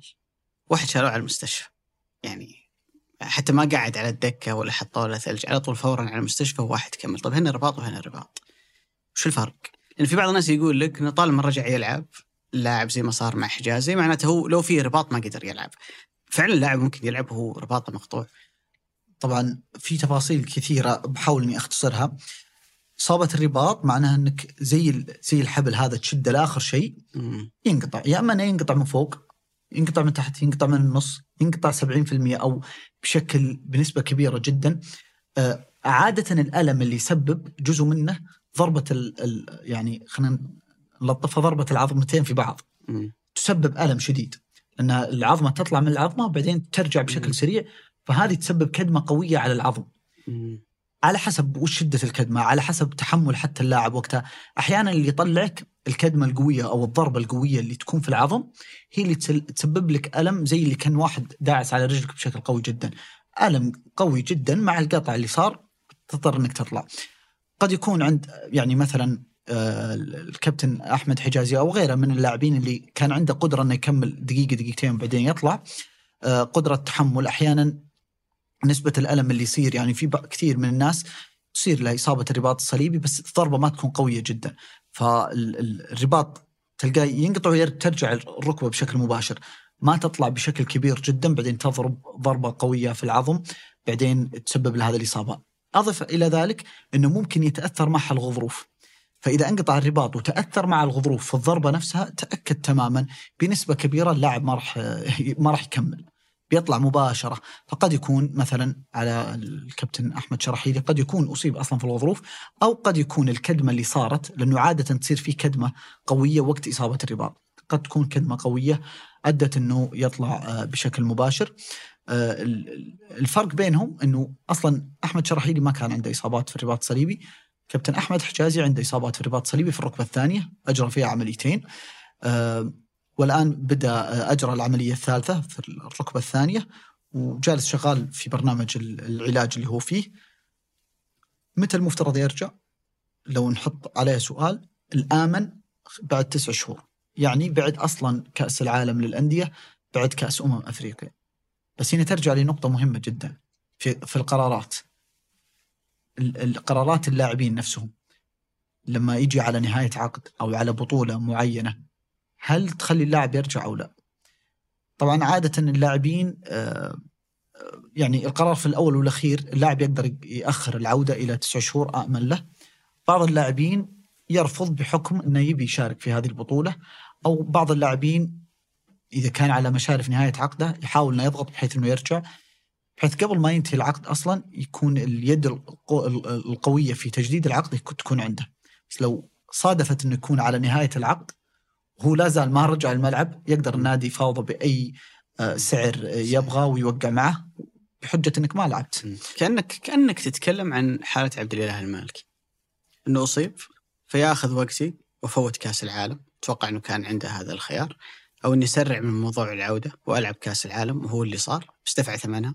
أول ما انتهى كأس العالم صحيح الكابتن آه، آه، عبد الاله المالكي جت الإصابة وكان في شكوك كبيره هل يلعب. كأس العالم أو لا؟ رفع من الإعداد عنده حاول إنه يرجع طبعا آه، لاعب تقول له تراك بتلعب كأس عالم بس حاول إنك ترجع بسرعة وهو منجم في التصفيات أصلاً. يعني تق... لو تبي يختصر عليك نص. التاهيل أختصر عليك نص. التاهيل فوصل تقريبا إلى ست شهور الآمن نعرفه ويعرف الطاقم الطبي في الهلال. وأعتقد إن اللاعب يعني وصلت له هذه المعلومة بس مستحيل توقف رغبة اللاعب في العودة في آه، بطولة عالمية مونديال مع المنتخب مشاركة ما تتفوت آه، فما حد يقدر يلوم آه، الكابتن عبد الله المالكي لأنه لو جبت 100 لاعب 99% منهم بيكملون وبي... يدخل فيها النادي. يعني مثلا الحين زي موضوع حجازي. خلينا نقول ما راح يلعب كأس العالم. يقدر الاتحاد لو له رغبة في إن اللاعب يستمر معه يضغط عليه إنه ما يلعب في كأس أفريقيا. لأنه أكيد إنه بالنسبة له إنه يبغى يكون مع المنتخب يعني في كأس أفريقيا. لو لو قصدك إنه ما لعب مع النادي كأس العالم للأندية؟ اي إي يعني ممكن يقول أنا خلاص بضحي بكأس العالم بس كمان لا تلعب كأس أفريقيا. ولا هنا القرار لا دائما للاعب هنا بين ال... بين الاثنين لأنه اللاعب ممكن يضغط عليك والمنتخب ممكن يضغط عليك في مهمة وطنية إنه لا نحتاج اللاعب. العلاقة ما راح تكون توافقية بينك وبين اللاعب. إنه عنده الرغبة إنه يشارك في هذا الشيء وأنت آه، ترفض. آه، خصوصا إذا كان في عقد اللاعب يعني عدة سنوات ف يعني لازم يوصلوا لاتفاق معين آه، إنه هل يشارك أو لا. ف يعني في الأخير قرارات مبنية على اختبارات معينة. لو كان اللاعب اجرى هذه الاختبارات اللي هي اختبارات العودة الملعب وما نجح فيها تأكد تماما إن النادي يحق له يرفض عودة اللاعب للبطولة مثلا أو إنه يشارك في البطولة. مع العلم إني أعتقد إنه أحمد حجاز بيحاول يضغط على نفسه لأنه إذا لعب كأس العالم للأندية فتأكد إنه بيروح كأس أمم افريقيا لأنه في بداية يناير. فلو ما لعب كأس العالم للأندية. قد يكون عند منتخب مصر شكوك في مشاركته من عدمها خصوصا إذا توفر البديل. آه إذا توفر البديل ممكن قد لا يشارك إذا ما شارك مع نادي ال- الاتحاد لأنه لاعب غاب فترة طويلة جدا. إذا غاب ورجع شفته في التدريبات الجماعية مو بمعناه إن اللاعب جاهز. صحيح لاعب يمر عندك بثلاث مراحل بعد كل الإصابات خصوصا الإصابات الطويلة. المرحلة الأولى عودة اللاعب للتدريبات. شوف اللاعب يرجع التدريبات الجماعية. وهذه تأخذ فترة عشان يتعود اللاعب على صح. الحركات صح. لاعب قطع ست شهور ما سوى أي شيء تعود اللاعب على الحركات كأنك جالس عبد له فترة طويلة يتمرن بس ما شفنا يلعب أساس آه صح ال- الط- ال- ال- النادي حاول يعطيه يعني هذه الثلاث مراحل لازم كل مرحلة منها ما تستعجل فيها. فالنادي حاول إنه يعطيه في المرحلة هذه اللي هي عودة للتدريبات أعطاه وقت أطول. تدريبات الملعب التدريبات الجماعية مع اللاعبين ال- المصابين. بعدها تدخل في المرحلة الثانية اللي هي مو مرحلة العودة للمباريات. المباريات الرسمية. ممكن لاعب تشارك 20 دقيقة 30 دقيقة ممكن تشارك المباراة كاملة. بس لا زلت أنت إحنا كطاقم طبي نسميه لا زلت ما رجعت أنت. زي ما كنت قبل الإصابة، أنت في مرحلة العودة للمباريات الرسمية. المرحلة الأخيرة اللي هي عوده اللاعب لنفس المستوى أو أفضل ما قبل الإصابة. ما لها مدد هذه معينة. لها فترات آه نعرف إنها فترات طويلة خصوصا مع الإصابات اللي تأخذ مثلا آه ست شهور وفوق أو أكثر من خمس شهور خلينا نقول. آه تحتاج إنك تمر في هذه الثلاث مراحل وكل مرحلة ممكن تأخذ وقت. فلا تعتقد كمشجع إنه لاعب غاب من رباط صليبي أغلب اللاعبين إنه أول شهر بيلعب فيه في العودة بيكون نجم أو بيكون نجم الفريق. قد تكون في حالة فردية ممكن تصير اي بس عادة ما يفضل إنه آه، أو هو ما ما عنده القدرة إنه يشارك بحكم يقول أنا غبت ست شهور لازم ألعب هذه المباراة 100% طيب لو تكررت علي الإصابة بتغيب ست شهور في تفاصيل ترمي. اي في تفاصيل الإصابة ثامر أنا وياك قبل لا نسجل كنا نسولف عن سلمان الفرج. فكنت تقول لي إنه تقريبا كل شيء بدأ مع سلمان المعاناه اللي قاعد يعانيها في السنوات الأخيرة. من اللقطة لقطة دخلت بتروس شهيرة عليه اللي كانت في مباراه هلال النصر أتوقع إنه كانت العصر؟ لا كانت كأس السوبر إذا ماني مخطئ اللي فاز فيها النصر آه 3-0 يعني نسمع عن لاعب كرة قدم ما تعرض للاحتكاك ما تعرض للتدخل واضح كذا عنيف من من منافس. وإصابة سلمان هي دائما كما لو إنه مشكلة في الساق كسر أو شعر أو ف يا ريت تشرحها لنا يعني اللي صار مع سلمان واللي خلى مسيرة سلمان تقريبا من ذيك الإصابة سلمان ما يقدر يعطيك موسم كامل يعني كأداء. طبعا آه، ربطت هذا النوع من الإصابات اللي صار تدخل بطرس على سلمان الفرج سوى التواء في الكاحل الالتواء اللي نشوفه دائما شهير إنه الكاحل يلتوي كذا على ال... يعني تدخل القدم على الداخل. الالتواء الاصعب إذا صارت العكس. مم. إذا لفت. العكس اي كذا على برا يصير ممكن اللاعب يتعرض إلى انفصال العظمتين أصلا عن بعض. هذا هذا اللي صار مع سلمان؟ هذا غالبا اللي صار مع سلمان. هذا اي هو صار له نفس هذا النوع من الالتواء اللي للخارج. اي للخارج. يضطر إنه يجري عليه عملية جراحية. بعد العملية أو حتى بعد الإصابة عادة هذا النوع من الإصابات تسبب عدم ثبات في مفصل الكاحل أو قد يتعرض اللاعب بعدها إلى عدم ثبات مزمن في مفصل الكاحل عدم الثبات هذا ممكن ياثر على حركة المفصل عنده أو ممكن ياثر على تحمل اللاعب في اللعب لمباريات يعني متواصلة. الحمل اللي كان عليه لأنه ال- تخيل القدم ما هي متوازنة. فالعظم دائما يكون عليه ضغط من الجسم وقت اللعب فيصير لك زي الشعر هذا اللي ما تشعر بدون فيه. تدخل. بدون تد... بدون أي تدخل. القدرة إنه قدرة العظم على تحمل الضغط ما عاد صارت آه، قوية بشكل بسبب كبير. الإصابة الأولى. بسبب يعني هي كانت يعني خلينا نقول ح- ش- حجر الأساس لهذا ال- النوع من الإصابات. بعدها لو نشوف يمكن سلمان يلعب فترة بعدين يوقف. بعدين يلعب فترة وتجي منا يعني يعني كأس العالم المنتخبات. أعتقد طلع من المباراة الأولى. وكلها نفس الإصابة. بعدين إلين المو... نهاية الموسم الماضي برضو تعرض لها مرة مم. ثانية. آخر صيفيتين كانت رجلة في الجبيرة. إيه. يعني مباراة الفيصلية اللي كانت الأخيرة في الدوري أصيب فيها. وأتوقع أنه طوال فترة الصيف كان يستخدم جبيرة. والصيف الماضي ما عسكر مع الفريق لذات السبب مشكلة هذا النوع من الإصابات إذا أنت تبي تدخل في نصف موسم وتعالجه تبي تعالجه بالهداوة بيوقف اللاعب فترة طويلة. وهذه تتداخل أحيانا مع بطولات مهمة. ما تقدر تشارك فيها وأحيانا مباراة بطولات زي كأس العالم للأندية ما شارك فيه سلمان الأخير. اللي صار مع سلمان في الفترة الأخيرة شوي كان اختلاف آه، خصوصا بعد في الصيف فترة الصيف طاقم طبي جديد دخل نادي الهلال أول تصريح لطبيب نادي الهلال عن إصابة سلمان الفرج قال الصبر. هذا النوع من الإصابات تحتاج صبر، ما تحتاج إنك ترجع اللاعب عشان يلعب عندك مباراتين ثلاث بعدين يرجع شهرين. يغيب. مباراتين ثلاث بعدين شهرين يغيب. هذا النوع من الإصابات يحتاج صبر، يحتاج تدرج في الأحمال سواء في التأهيل يحتاج تدرج في المباريات ويمكن اللي جالس يخدم سلمان الآن بعد وجود لاعبين آه، أجانب في خط الوسط ممكن يخففون عليه الحمل آه، نطمح أن سلمان يرجع عندنا مشاركة مهمة مع المنتخب فهذه أعتقد بتخدمه بشكل كبير جدا في التدرج في المباريات مع نادي الهلال أو مشاركته في نادي الهلال حتى بتدرج آه، الين يوصل إلى أعلى مستويات آه، سلمان. طبعا أكيد ال- ال- العمر أعمار اللاعبين بشكل عام آه، بعض اللاعبين اللي أعمارهم ممكن تتجاوز 30 سنة يكون عنده نسبة الاستشفاء شوي أقل من غيرهم.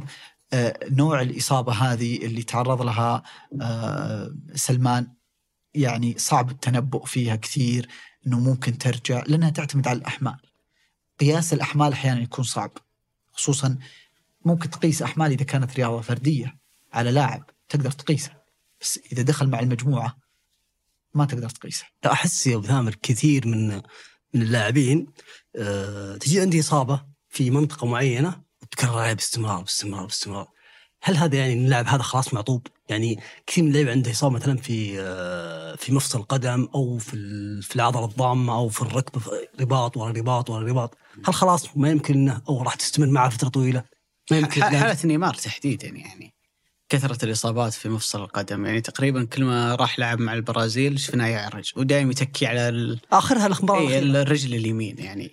لما لو نرجع لتاريخ إصابات آه، نيمار سواء مع برشلونة أو حتى مع باريس كان في تدخلات كثيرة على الكاحل اليمين. إصابة التواء واحدة في الكاحل تعطيك انطباع إنه اللاعب معرض لالتواء ثاني.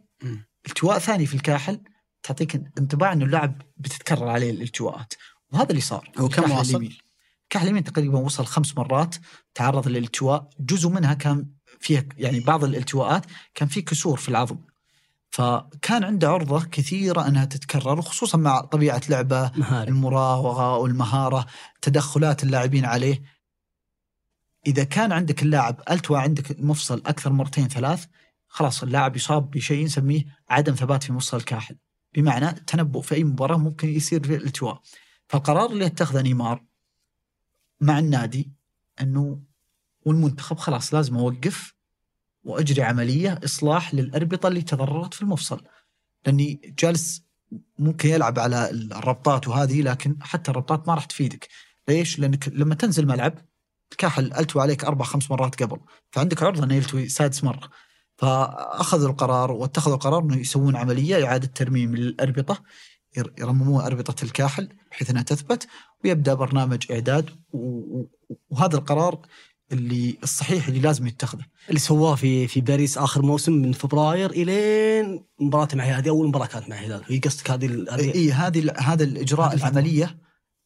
وش بتنتظر إنك تسوي تأهيل وترجع تلعب وتجيك سادس مرة؟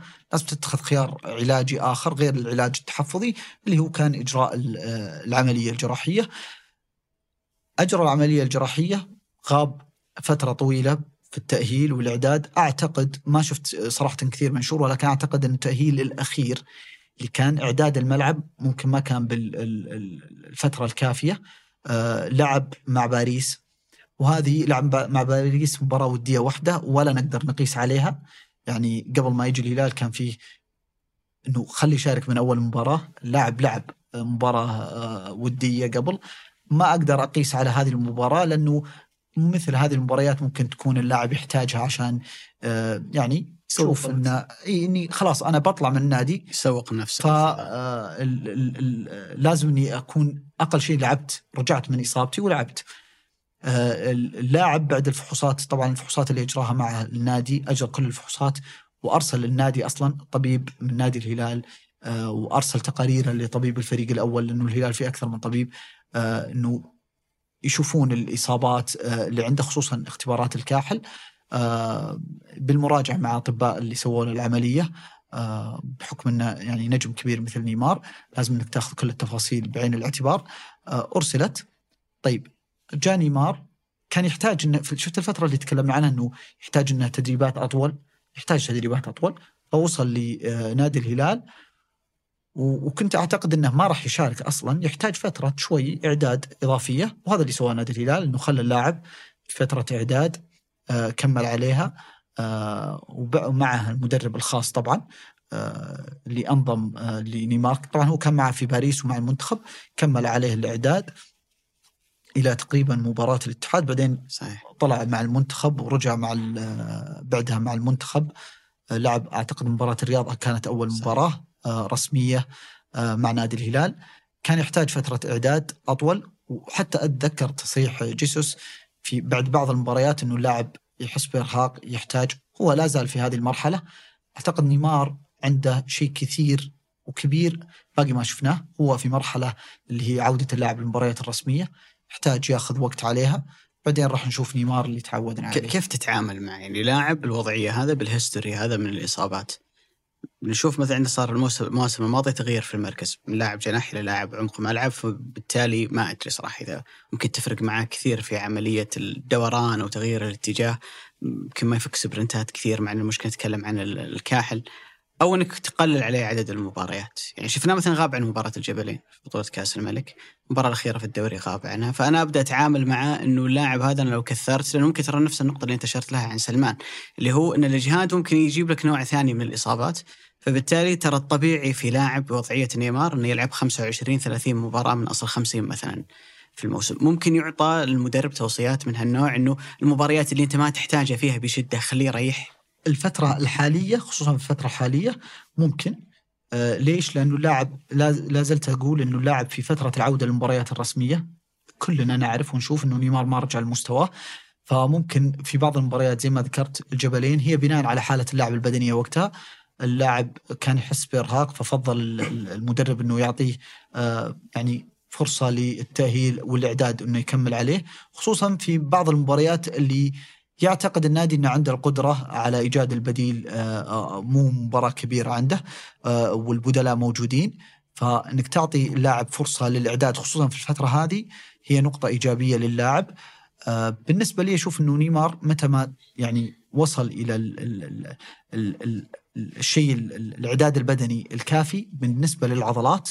ما أتكلم فقط عن المفصل حتى عضليا ولياقيا يقدر يشارك في كل آه، أو أغلب المباريات. في مباريات اللي لما نتكلم عن كل ثلاث أيام مباراة وعندك خمس ست مباريات طبيعي جدا إنك راح توقفه في مباراة واحدة يا إنك ضامنها يا إنك آه، يا إنه يلعب دقائق فيها أقل بحكم إنه راجع برضو قبل ست شهور من إصابة آه، طويلة. وهذه التعامل معها يرجع بين المدرب والطاقم الطبي والطاقم اللي مع نيمار. ابو علي اشار لنقطه مره مرة مهمة انه إنه اللاعب تغير مركزه من جناح إلى لاعب عمق ملعب، يعني أشهر حالة ممكن حدثت على هذا هذا النوع من التغيير هي مع رونالدو، كريستيانو رونالدو لما لما تغير مركزه من لاعب جناح إلى لاعب مهاجم ثابت وأكثر الكلام كان يتكلم انه إنه اللاعب عنده إصابة مزمنة في الركبة والإصابة هذه المزمنة في الركبة قال الركبة جالسة تتآكل وانه وإنه ما يقدر إنه يكون اللاعب اللي يفك سبرنتات، اللاعب اللي يشوت مباراة 18 قد ما يكون لاعب قريب من المرمى. وهنا تغيرت حالة اللاعب صار قريب من المرمى وكانت وارتفع معدل أهدافه على عكس مسيرته اللي قبل إنه على الجناح ويركض كثير ويستخدم مهارته، هل هذا النوع من هل هذا النوع من من من الأفكار اللي أو الأشياء اللي يعطيها المعد البدني للاعبين في حال إنه عنده إصابة غير مركزك غير أسلوب لعبك روح لفكرة أخرى؟ هل هو موجود فعلا؟ هو موجود بس مو كثير. موجود آه، آه، ولازم يكون طبعا لازم بقناعة اللاعب هذه تأكد منها تماما. آه، يعني رونالدو ما غير إلا بعد ما عرف نوع الإصابة، طبعا هذا النوع من الإصابات إصابة رونالدو بشكل دقيق اللي في 2014 ما غاب عنها لأنه هذه من الإصابات اللي يصابون فيها لاعبين كرة القدم وغالبا ما يغيب عنها يقدر يتم التعامل معها حتى إلى نهاية الموسم. استخدام بعض المسكنات اللصق ال ال الأدوية العلاج الطبيعي إنه يستمر فيه. آه، ممكن بعدين يأخذ بعضهم يأخذ زي الإبر. عادة ما لها إجراء جراحي أو هذا النوع من الإجهاد أو الالتهابات اللي تصير في الوسط بس إنها موجودة يعني. موجودة. إلى للتوضيح الناس ترى لما نتكلم عن إصابة رونالدو في الركبة يمكن تقول لك والله ما جاء رباط صليبي بس صح. أتذكر اللي هو نهائي كأس الملك 2014 اللي سجل فيه جارث بيل المباراة ذيك ما لعبها كريستيانو رونالدو. وكذا مباراة كان يغيب فيها للإصابة. بس ما كانت كثيرة رجع ولعب نهاية Champions League اللي كان ضد أتلتيكو وراح لعب كأس العالم وطلعت البرتغال من دور المجموعات وكان حاط الرباط على ركبته وكان واضح إنه آه عنده مشكلة فهذه الفترة تحديدا اللي إحنا للتوضيح هي اللي نتكلم عنها. إي فترة الإصابات ما هي مرتبطة فقط بالإصابة اللي نشوفها في الملعب، الإصابات الجهادية يعني إصابة شفتها في الملعب والإصابة صارت للاعب ممكن سهل تتعامل معها. مشكلة الإصابات الجهادية أنها ممكن في أي فترة ترجع عليك أو ممكن في أي فترة ما تقدر تقيس كمية الإجهاد اللي مجهد فيها اللاعب، كمية الحمل اللي على اللاعب الآن في منطقة الإصابة. أحيانا تكون عليك صعب سواء في طاقم طبي أو حتى في طاقم آه فني. إيش علاجها؟ اي آه علاجها جزء منها أحيانا آه الراحة، أحيانا جزء منها إنك آه، توقف اللاعب فترات طويلة وهذا مو خيار لاعبين كرة القدم. يعني لو تجي رونالدو هذيك الفترة تقول خلاص إيش رأيك نوقف أربع شهور للعلاج؟ ولا تلعب نهائي تشامبيونز ولا تلعب كأس العالم. فتقدر تتعامل معها. آه، حتى الآن يعني موضوع بيلينغهام جالس يتعامل بال... يستخدم اللاصق ويكمل المباريات ويتم علاجه في في الجلسات العلاجية. الله يبشرك بالخير. يعني هذا اداء هو مصاب إذا صار طيب. لا إذا صار طيب بيبدع في الملعب. غير الإبداع اللي موجود الآن. طبعا خيار إنك تغيير تغيير المركز مربوط كثير في اللاعب مربوط كثير في بعض قرارات المدربين اللي ممكن يأثر عليه. كطاقم طبي يعني عادة ما نت ما نتدخل بشكل كبير في مثل هذه المسائل الفنية إلا مثلا يعني بعض التوصيات اللي للحارس مرمى مثلا عنده إصابة في الصفاق نقول له لا تشوت الكورات خل لاعب ثاني يشوتها. توصية طبعا هذه المعلومات تكون بتنسيق حتى مع مدرب ال- الحراس. بعض التسديدات إنك يعني بعض اللاعبين اللي عنده إصابة احتمالية إنها تتكرر عليه ما تسددها. بعض يعني في حالات معينة آه، ما تقدر تتخذ فيها آه، آه، قرار بشكل مباشر كطاقم طبي. هي مرتبطة كثير مع اللاعب. بمعنى أنا عندي قناعة تامة إنه لو رونالدو ما كان مقتنع بهذه الفكرة مستحيل يسويها. أعتقد أتوقع وعندي يقين تام إن المدرب الشخصي هو اللي يتحكم في القرارات هذه. يعني ما يكون مدرب النادي أو أو اللاعب نفسه خصوصا إذا كان محترف قد ما هو مدرب الشخصي. وتجي عند حالة هنا حالتين مختلفة. كرة القدم. تلقى لاعب عنده مدرب شخصي خاص فيه يعطيه القرارات المهمة والمصيرية في مسيرته المهنية إنه يا رونالدو خلاص أنت غير مكانك ما يقدر تغيب فترة طويلة. هي إصابة ترى مرت على نادال نفس الإصابة. نادال غاب ست شهور سبع شهور ما كان مرتاح ولا كان يسوي أي شيء راحه بس. فلما جاء عند رونالدو رونالدو ما يقدر يوقف ست شهور سبع شهور فقال له لا خلاص أنت غير مركزك. أول شيء أنت بديت تقد- تتقدم في العمر وأنت تهتم كثير للأرقام. وانت لما تكون قريب من المرمى بتريح ركبتك كثير ولا تسدد من بعيد وتشوت شوتات كثيرة من بعيد فانت ريح ريح خليك قريب من المرمى وهنا تغيرت مسيرته تجي عند حالة ثانية عند لاعب ثاني تلقاه ياخذ ال risk وياخذ الخطر ويعطي نفسه إبرة آه، يجازف ويغامر في اللعب وتمر عليه فترات طويلة إنه إنه يستخدم هذه الإبرة وتأثر على مسار أو أو أو مسيرته المهنية مع مرور السنوات. يعني والامثله على هذه كثيرة. لكن خليني برجع لك شوي نقطة ثانية عبد الله عطيف ممكن من أهم اللاعبين ومن أفضل اللاعبين في مركز المحور وذلك من أكثر اللاعبين عرضة لإصابات الرباط الصليبي. هل ممكن تنبأ أن عبد الله عطيف أو غير عبد الله عطيف اللي اللي عنده رباط صليبي أو مشكلة مشكلة إصابة مت- متكررة في في منطقة معينة إنه ممكن تكرر عليه أكثر وأكثر، هل أغير أسلوب لعب عبد الله عطيف؟ هل أقول عبد الله عطيف لا تحتك كثير؟ لا لا, لا تحاول تلف جسمك في حركة غير غير غير لا إرادية مثلا، أو إني أقول له ببساطة العب والباقي على الله يعني. نقطة تعديل أسلوب اللعب خصوصا مثلا لاعب محور مستحيل إني أقيده باصابه الرباط الصليبي بشكل عام يمكن مع بدون احتكاك هي الأكثر انتشارا فمعناها إني بقول للاعب لا تتحرك لا تدور لا تراوغ لا تسوي حركة مفاجئة وهذه في كرة القدم استحالة إني أطلب من اللاعب آه، يعني آه، يسويها. الكل يعرف إنه شخص أصيب برباط صليبي عنده عرضة إنه يصاب برباط صليبي آخر. وهذه معلومة في كل الإصابات. الشخص اللي يتعرض لنوع من الإصابات عنده العرضة إنه يتكرر مرة ثانية وهذه معلومة في جميع الإصابات في مختلف الرياضات.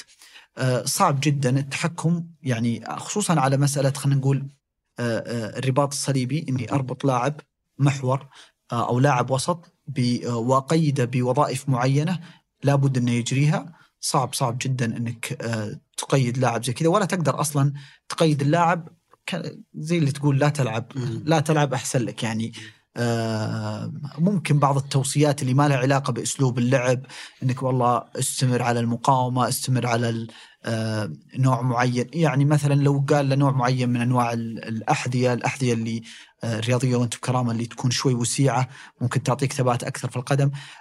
يعني في توصيات ثانية غير التوصية الفنية اللي موجودة في الملعب. في نقطة اللي ذكرتها على أسلوب اللعب آه، نوفاك جوكوفيتش أكثر من حقق بطولات الجراند سلام. جاء وقف فترة غاب بسبب الإصابة التهابات إصابة اجهاديه ما قدر يكمل إصابة في المرفق وهو اللي يستخدمها.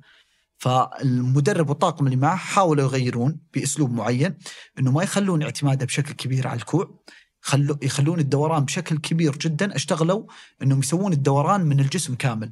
فالضربة تتوزع بين الكوع وبين الجسم. أوكي. فإذا ما يضرب بشكل 100% باليد ويكون الحمل على اليد يكون الحمل على الجسم بشكل كامل وهذه يتعامل معها على نقطة مهمة ذكرتها الطاقم الخاص باللاعب. واللاعب يقتنع فيهم أكثر من قناعته بالطواقم الطبية الموجودة في الأندية أو الطواقم الموجودة في الأندية بشكل عام لأنه هو اللي يختاره هو اللي يرتاح معه وهو اللي يعطيه يخاف على مسيرته بعد وهو اللي يعطيه الرأي ال- صحيح. الخاص له. يعني مجردا من إدارة النادي من رأي المدرب لأنه الطاقم الطبي ترى أحيانا في النادي يكون بين نارين. نار الإدارة خصوصا ال- اللي عندهم تخوف مثلا الأجانب نار الإدارة أنه ممكن ترى ممكن تنشال في أي لحظة. صحيح. إيه. أو واللاعب اللي ممكن لو صار سوء فهم بينك وبين اللاعب أنت في أنت تقريبا خلينا نقول بي- اللاعبين كلهم راح يحاربونك. لو انتشر فقط في غرفة الملابس أنك أخطيت مع لاعب معين في إصابة معينة مم. ثقتك مهزوزة. إذا هزت ث- ثقة الطاقم الطبي ودع العيادة الطبية يعني بتتكرر كثرة الإصابات. وهذه ترجع برضو لنقطة الإدارة والطاقم الفني. أضعف نقطة في, في, في الثلاثة هم الطاقم الطبي.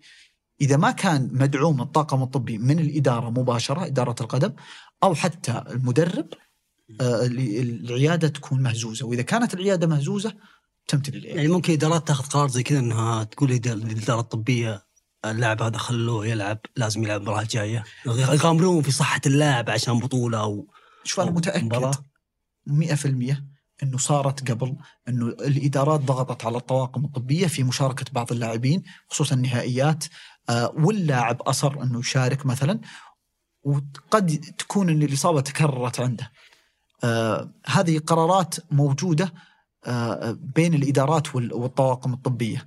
آه، أو أنك حاول يعني خلينا نصيغها بشكل رجع اللاعب في أسرع وقت أبغى يلعب المباراة الفلانية. بغض النظر عن طفتها أنت. إيه وإذا, إيه إيه. طول قال لك قام يهاجم الجهاز الطبي. ما رجعوه بسرعة إيه أحيانا يعني. أنت قرارك كطاقم طبي تقول هذا النوع من الإصابات يحتاج أسبوعين. طيب في مباراة بعد 10 أيام.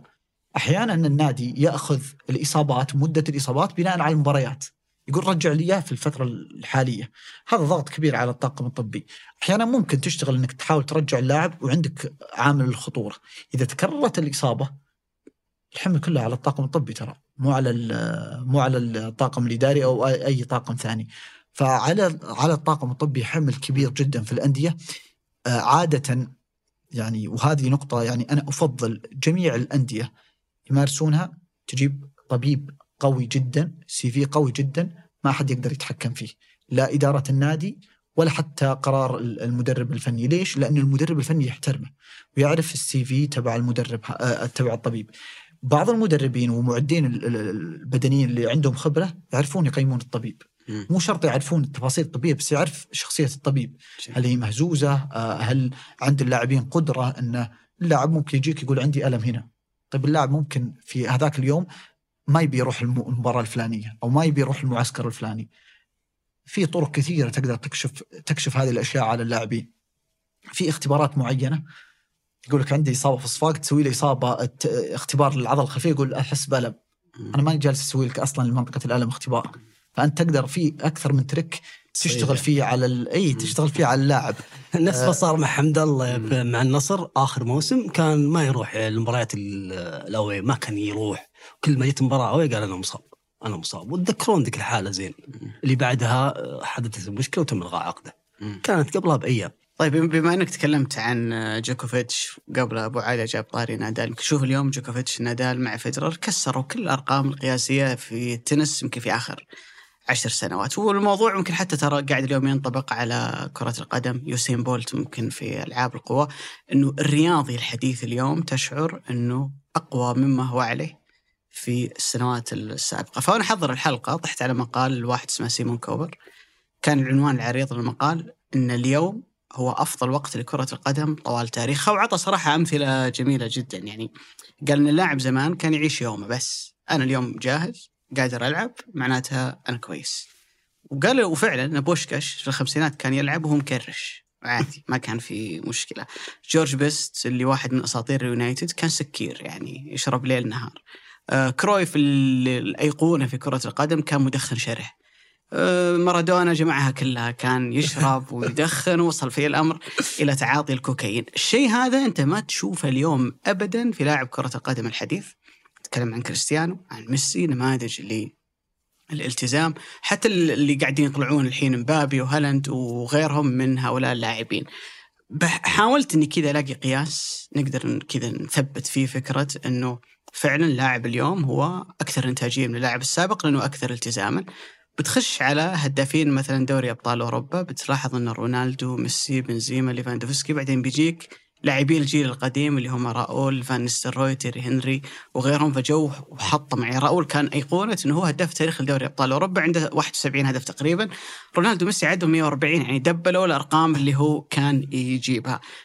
كمان تشوف مثلا الاستمرارية في إحصائية قال لك مين أكثر لعيبة سجلوا أكثر عدد من الأهداف في موسم رياضي واحد. ال top 10 ميسي ثلاث مرات كريستيانو مرتين لويس سواريز مرة يعني ستة من عشرة للاعبين لعبوا في آخر عشر سنوات. بعدين بتلاقي آه، جيرد مولر في السبعينات بعدين بتلاقي لعيبة في الأربعينات والعشرينات لما كانت الكورة تنتهي مباراة 10 15 زي كذا. ففعلا تشعر أنه الرياضي الحديث اليوم سواء تنس ألعاب قوى كرة قدم هو أفضل من أي رياضي آخر في أي وقت آخر على مستوى الجاهزية البدنية والالتزام البدني. لها عدة عوامل بس أنا متأكد أنه واحد من أهم أسبابها هو ال lifestyle حق اللاعب. وش أنت تسوي برا النادي؟ ترى يمكن كل حديثنا من بداية الحلقة عن النادي المعد البدني في النادي طبيب النادي. بس اليوم قاعدين نشوف أنه اللاعب برا النادي قاعد يسوي شيء مختلف. شفتك كذا مرة في حسابك أشرت إلى مالكم اللي قاعد يسويه مالكم. فودي أعرف منك لعيبة النجوم اليوم اللي عندنا موجودين في الدوري متخيل نقول أفضل 20 اسم رونالدو بنزيما ماني كانتي كل هالأسماء. بالمقابل أفضل 20 لاعب كرة قدم سعودي موجودين خلينا نقول صفوة اللعيبة السعوديين اللي يلعبون في المنتخب. هذول كم واحد تعتقد كذا؟ بالتخمين يعني أنه عنده معد بدني والعشرين السعوديين كم واحد منهم عنده معد بدني؟ لأني ما أتوقع صراحة أنه الرقم هنا أنه نفس الرقم هنا. طيب لا بالنسبة للاعبين أجانب أعتقد الجميع كلهم. آه آه، يعني خصوصا خلينا نقول الصفوة. آه، الجميع يعني. واحد أنت موظفه إي خاص فيك خاص. أنت لك أنت كلاعب مم. معك في كل مكان آه، الخطط الخاصة لك آه، ال- ال- الاستشفاء البرامج بعض برامج الوقاية في أيام الراحة في أيام التوقفات يضبط لك ال lifestyle حقك كل شيء. حتى حتى مسؤول حتى عن التغذية. آه، مسؤول عن النوم كل شيء كل تفاصيل ال- ال- اللي تخصك كلاعب حياتك اليومية اللي خلينا نقول ال 20 ساعة اللي تقضيها برا النادي هو المسؤول عنها.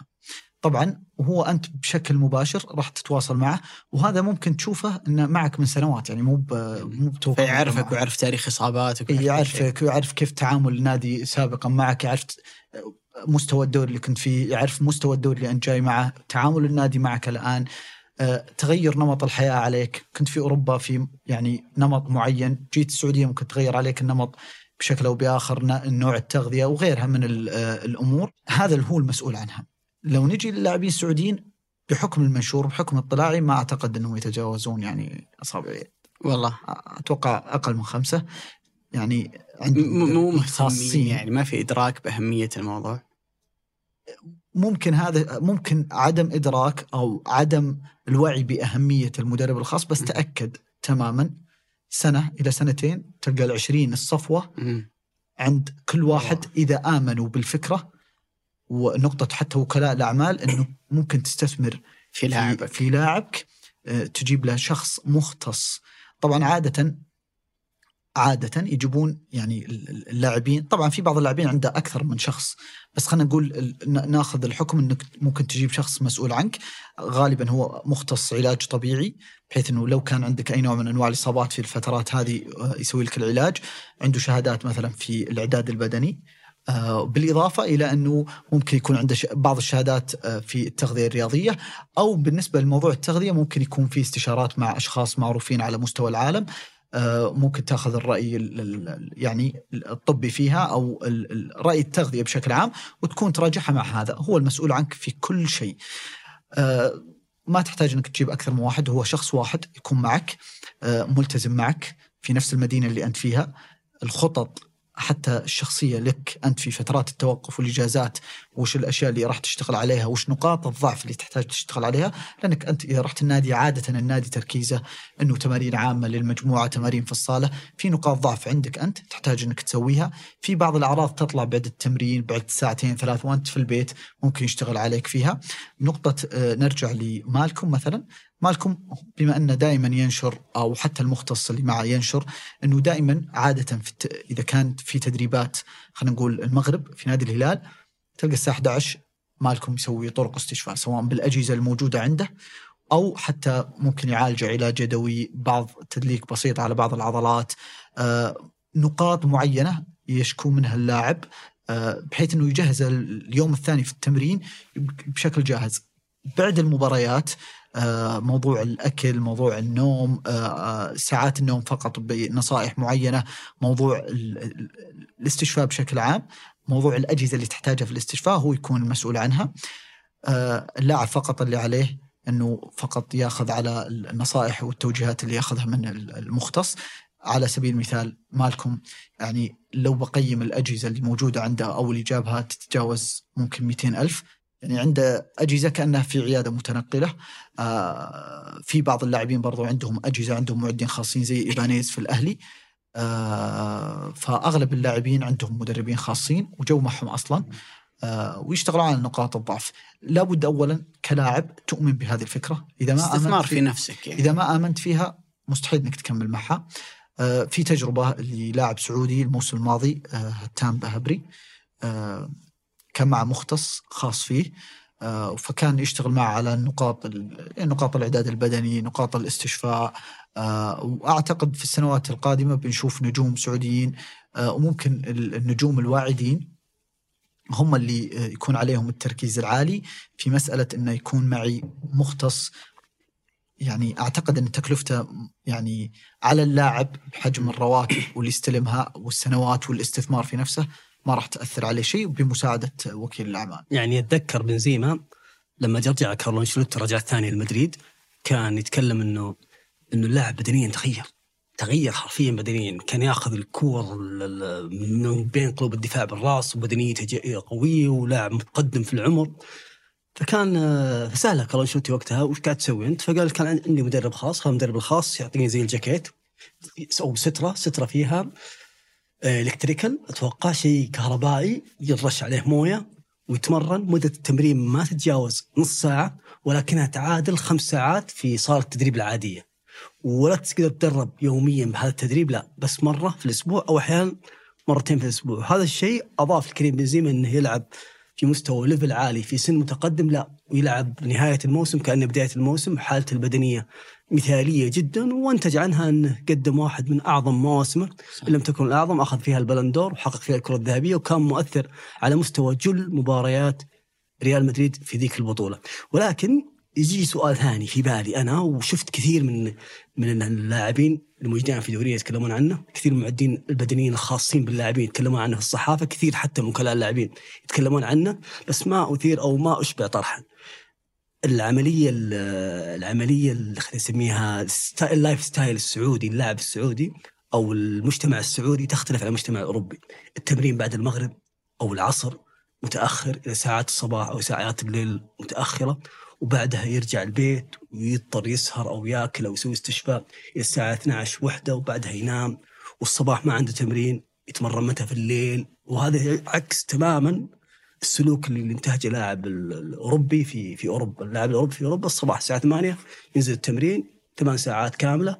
بعد التمرين يرجع إلى بيته وينام ويقوم وحياته يعني نهارية خلينا نقول لك. هنا حياة ليلية ساعات تمرين أقل. ساعتين أتوقع أو ثلاث ساعات يكون يجلس في النادي بينما في أوروبا يجلس ثمان ساعات وصباحيا عادة حتى رونالدو ترى تكلم عنها تحديدا في رمضان. يعني كان مركز على آه، فترة رمضان. عادة في طبعا يعني في أشياء ما تقدر تعدل عليها أو في عوامل ثانية عوامل ثابتة. الجو آه، عدم قدرتك أصلا إنك تتمرن العصر أصلا أو حتى الظهر أو حتى الصباح. إلا ممكن في الفترة الشتوية ممكن تتعدل مثل هذه القناعات. خصوصا إذا كانت مبارياتك تلعب في الليل أغلب مبارياتك فلازم إنك تمرينك يكون في الليل. راح تفرق بس مو بالشكل الكبير جدا أتكلم بس عن موضوع النوم. موضوع ساعات التمرين في النادي أنت لما لاعب يوصل النادي عندك نتكلم عن الأندية السعودية بشكل عام ثمان ساعات وين أجلس؟ هنا السؤال لو تروح للأندية الأوروبية هو موجود فيها فندق خاص سكن خاص باللاعبين مجهز بكامل التجهيزات يقدر اللاعب من وهذه من النصائح الطبيه اللي, اللي يفضل للاعبين يأخذونها يأخذ على قولتهم قيلولة يقدر يأخذ قيلولة آه، نص ساعة إلى ساعة وبعدين يكمل آه، البرنامج اللي عنده. تلقى وجبتين في النادي أحيانا آه، وجبة سواء الفطور أو الغداء. فمفترض واحدة من الوجبات تكون أصلا في النادي. تقدر لازم إنك تكيف اللاعب على إنه يجلس ساعات طويلة عندك في النادي بالتجهيز. لابد يكون عندك تجهيز. يعني أنا أذكر مرة كان لي تجربة في أحد الأندية في أوروبا آه، نادي أولمبياكوس. قلت خلني بدخل بشوف كيف يتعاملون مع اللاعبين. صالة الإعداد مختلفة جدا. متميزة. مناطق الاستشفاء تخلي اللاعب عنده القدرة إنه يجلس ما عنده أي مشكلة. في سكن خاص. سكن في يعني في أساليب الترفيه كاملة للاعبين. في غر- غرف لكل لاعب. الغرف مطلة أصلا على ملاعب التدريب. آه، ويقدر يرتاح فيها معسكراته أصلا فيها. آه، فهو هذه غرفته أصلا. كان غرفة النوم في البيت. فاغراضه موجودة فيها كل شيء موجود فيها. آه، في مناطق يجلس فيها اللاعب في مناطق يرتاح فيها. هنا اللاعب يقدر يعطيك إلى أربع خمس ست ساعات في النادي. بس إذا كانت الأندية غير مجهزة 100% صعب إنك تطلب من اللاعبين انه يجلس ساعات طويلة عندك في النادي. القناعات هذه تحتاج وقت عشان تتغير. تحتاج إنه منشآت. المنشآت. النادي كامل يؤمن بهذه الفكرة. وممكن هي تبدأ بنادي واحد وتبدأ الأندية بعدها تأخذ آه، حذوة. يعني شفنا بعض الأندية بدأت تغير مثلا مناطق الاستشفاء اللي عندها بدأت تحط ركن للأكل. صح. وركن للتغذيه شفنا بعدها كم نادي بدأ فيها. يعني أنا الآن بحكم الاطلاع في الآن في أندية شغالة على مطابخ داخلية عندها في النادي. تحاول تقدم تقدم كل شيء المشروبات تقدم آه، الوجبات الخفيفة تقدم وجبة كاملة تقدر تأخذها كلاعب. هذه الأشياء تحتاج إلى تغيير سلوك كامل.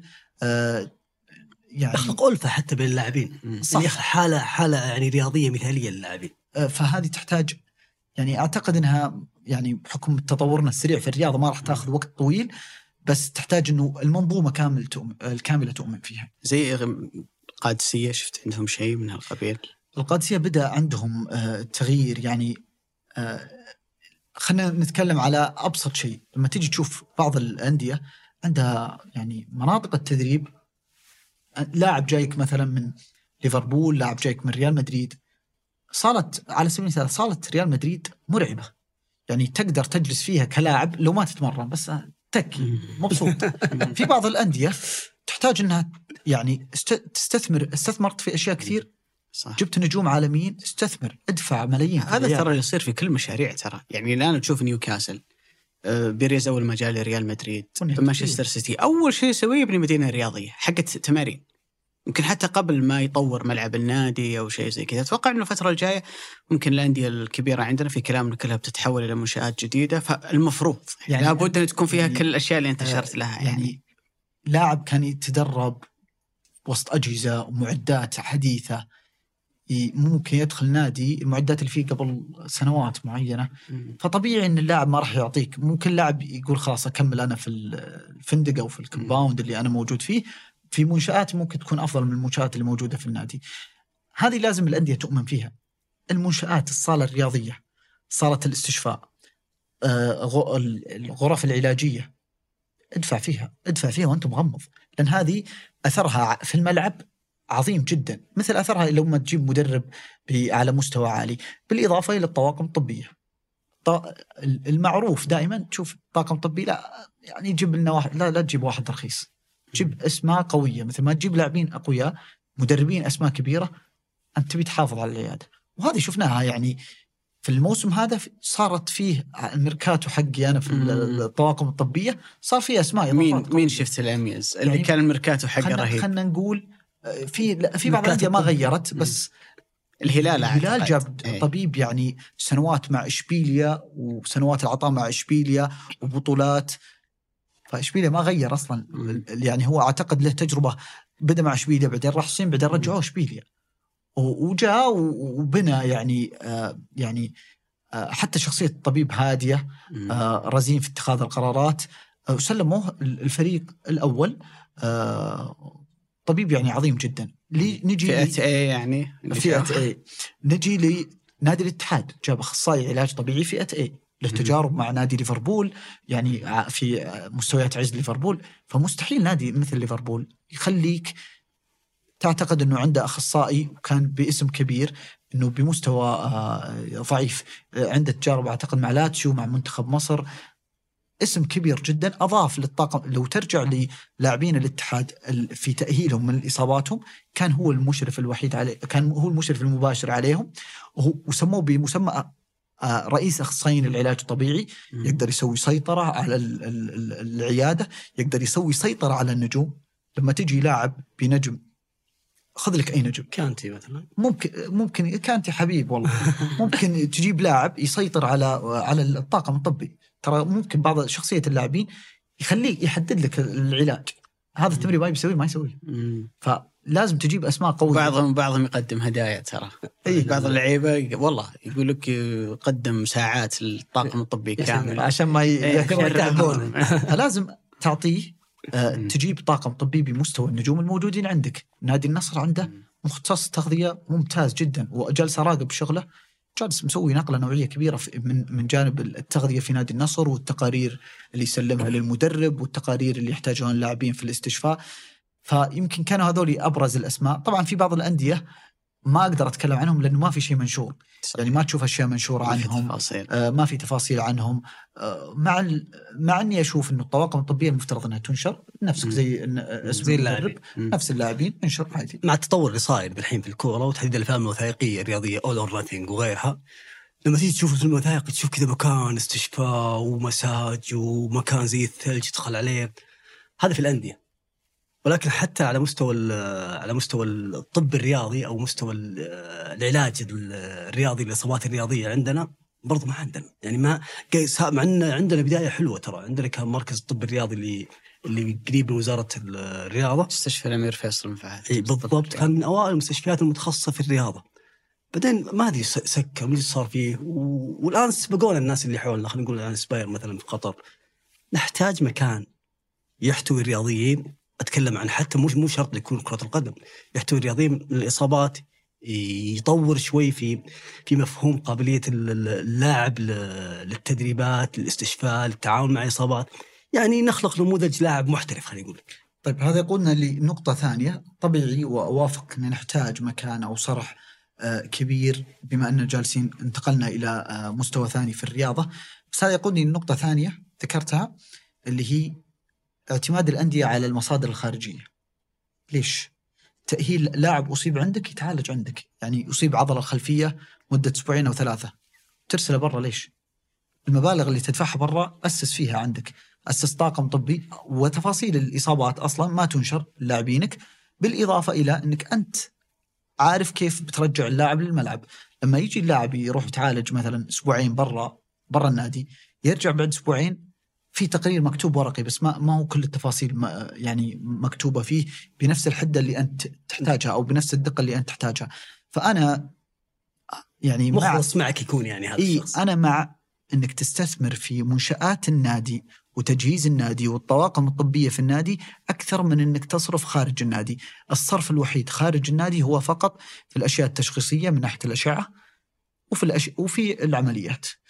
بعض القرارات اللي يحتاج اللاعب مثلا فترة غياب طويلة ست شهور وفوق هذول ممكن بعض اللاعبين آه، يسوي عادي يسوي التأهيل خارج النادي بحيث إنه ما يأثر على الجو العام أو ما يأثر عليه نفسيا. بس الإصابات ال- البسيطة أنا أرفض تماما مبدأ إنك تتعالج خارج النادي خصوصا من الأندية الكبيرة أندية الدوري روشن يتعالج اللاعب داخل النادي. إذا ما تعالج اللاعب بإصابات عضلية أو إصابات تأخذ أسبوعين ثلاثة أو حتى شهر داخل النادي فهي في إشكالية في النادي أو في إشكالية في المنظومة الطبية داخل النادي. لأنك ما تس... انت جالس تستثمر برا. طيب أنا. بعد السنة الجاية بروح أدفع ثاني مرة. صحيح. كل سنة بدفع. كل ما أصيب لاعب عندي أبرسله لمكان معين لأنه عنده اخصائيين أفضل. طيب ليش ما تستثمر عندك صح بدل الأشياء اللي تدفعها؟ أنت برجعك شوي إلى نقطة ال- الهلال. من أكثر الأسئلة اللي يعني مرت علينا في إعدادنا للحلقة إنه وش مشكلة لاعبي الهلال مع العضلة الضامة في الموسم الماضي والموسم الماضي الهلال على مستوى الإصابات كان موسم كارثي. الموسم هذا أنت قلت إنه يعني جابوا طبيب من الاميز فأكيد إنه عندك اطلاع على الجهاز الطبي اللي كان موجود عند الهلال في الموسم الماضي. فكان في إصابات طويلة تكلم زي ياسر الشهراني آه متعب بن فرج عبد الإله المالكي. آه، في إصابات كانت ممكن أقل من ذلك زي موسى ماريجا وزي أكثر من لاعب. لكن في اسمين تحديدا. أنا استوقفني آه، سجلهم في الموسم الماضي. سلمان الفرج الموسم الماضي أعتقد إنه لعب يمكن ثمان مباريات. أقل رقم لسلمان الفرج من لما طلع فريق أول. سالم الدوسري الموسم الماضي غاب عن 16 مباراة. تتكلم كلها في الدوري فقط من أصل 30 جولة. وهي أعلى عدد مباريات غابها سالم في دوري واحد من لما طلع سالم آه، فريق أول. تقريبا كل فريق الهلال الموسم الماضي إلا ما رحم ربي. يعني عانوا من إصابات غيبتهم لفترة طويلة. ضرت بالفريق خلت الهلال ينهي الموسم في مركز هو الأقل للهلال تقريبا في السنوات الأخيرة. لهالدرجة موضوع العيادة الطبية الجيدة أو الجهاز الطبي الجيد زي ما قلت أنت كنت كثير أكدت على نقطة انه استثمار إنه هو شيء بيفرق معاك في موسمك الرياضي. طيب طالما هو بهذه الأهمية طيب ليش ليش ما كان ينظر لها في السابق يعني بهذا الشكل؟ يعني آه، اللي صار مثلا على سبيل المثال مع الهلال ما أقدر أربطه فقط بالطاقم الطبي لأنه في عوامل كثيرة ثانية آه، الأحمال البدنية على اللاعبين ما أدري ممكن دخول كأس العالم أصلا في نصف آه، الموسم مع اللاعبين وعدد المباريات اللي يخوضها نادي الهلال عدد كبير من الإصابات على سبيل المثال هل الطاقم الطبي اللي جاء الآن في الهلال أوكي هو إضافة كبيرة بس ما أقدر أقول إنه هو اللي غيب كل الإصابات السابقة. مختلف لأنه أصلا هو وصل الطاقم الطبي تقريبا على نهايات فترة آه، متعب الفرج في التأهيل على بداية أو منتصف يمكن تأهيل آه، سلمان الفرج. فما أقدر أحط إنه الطاقم الطبي أكيد إنهم إضافة كبيرة يحتاجون عمل على نهاية الموسم عشان يتم التقييم. موضوع الإصابات والفرق بين هذا الموسم والموسم الماضي مبني على عدة عوامل جزء منها في الجانب الأحمال والتدريبات والمباريات وجزء منها حتى على البرامج اللي كانت تطبق على اللاعبين.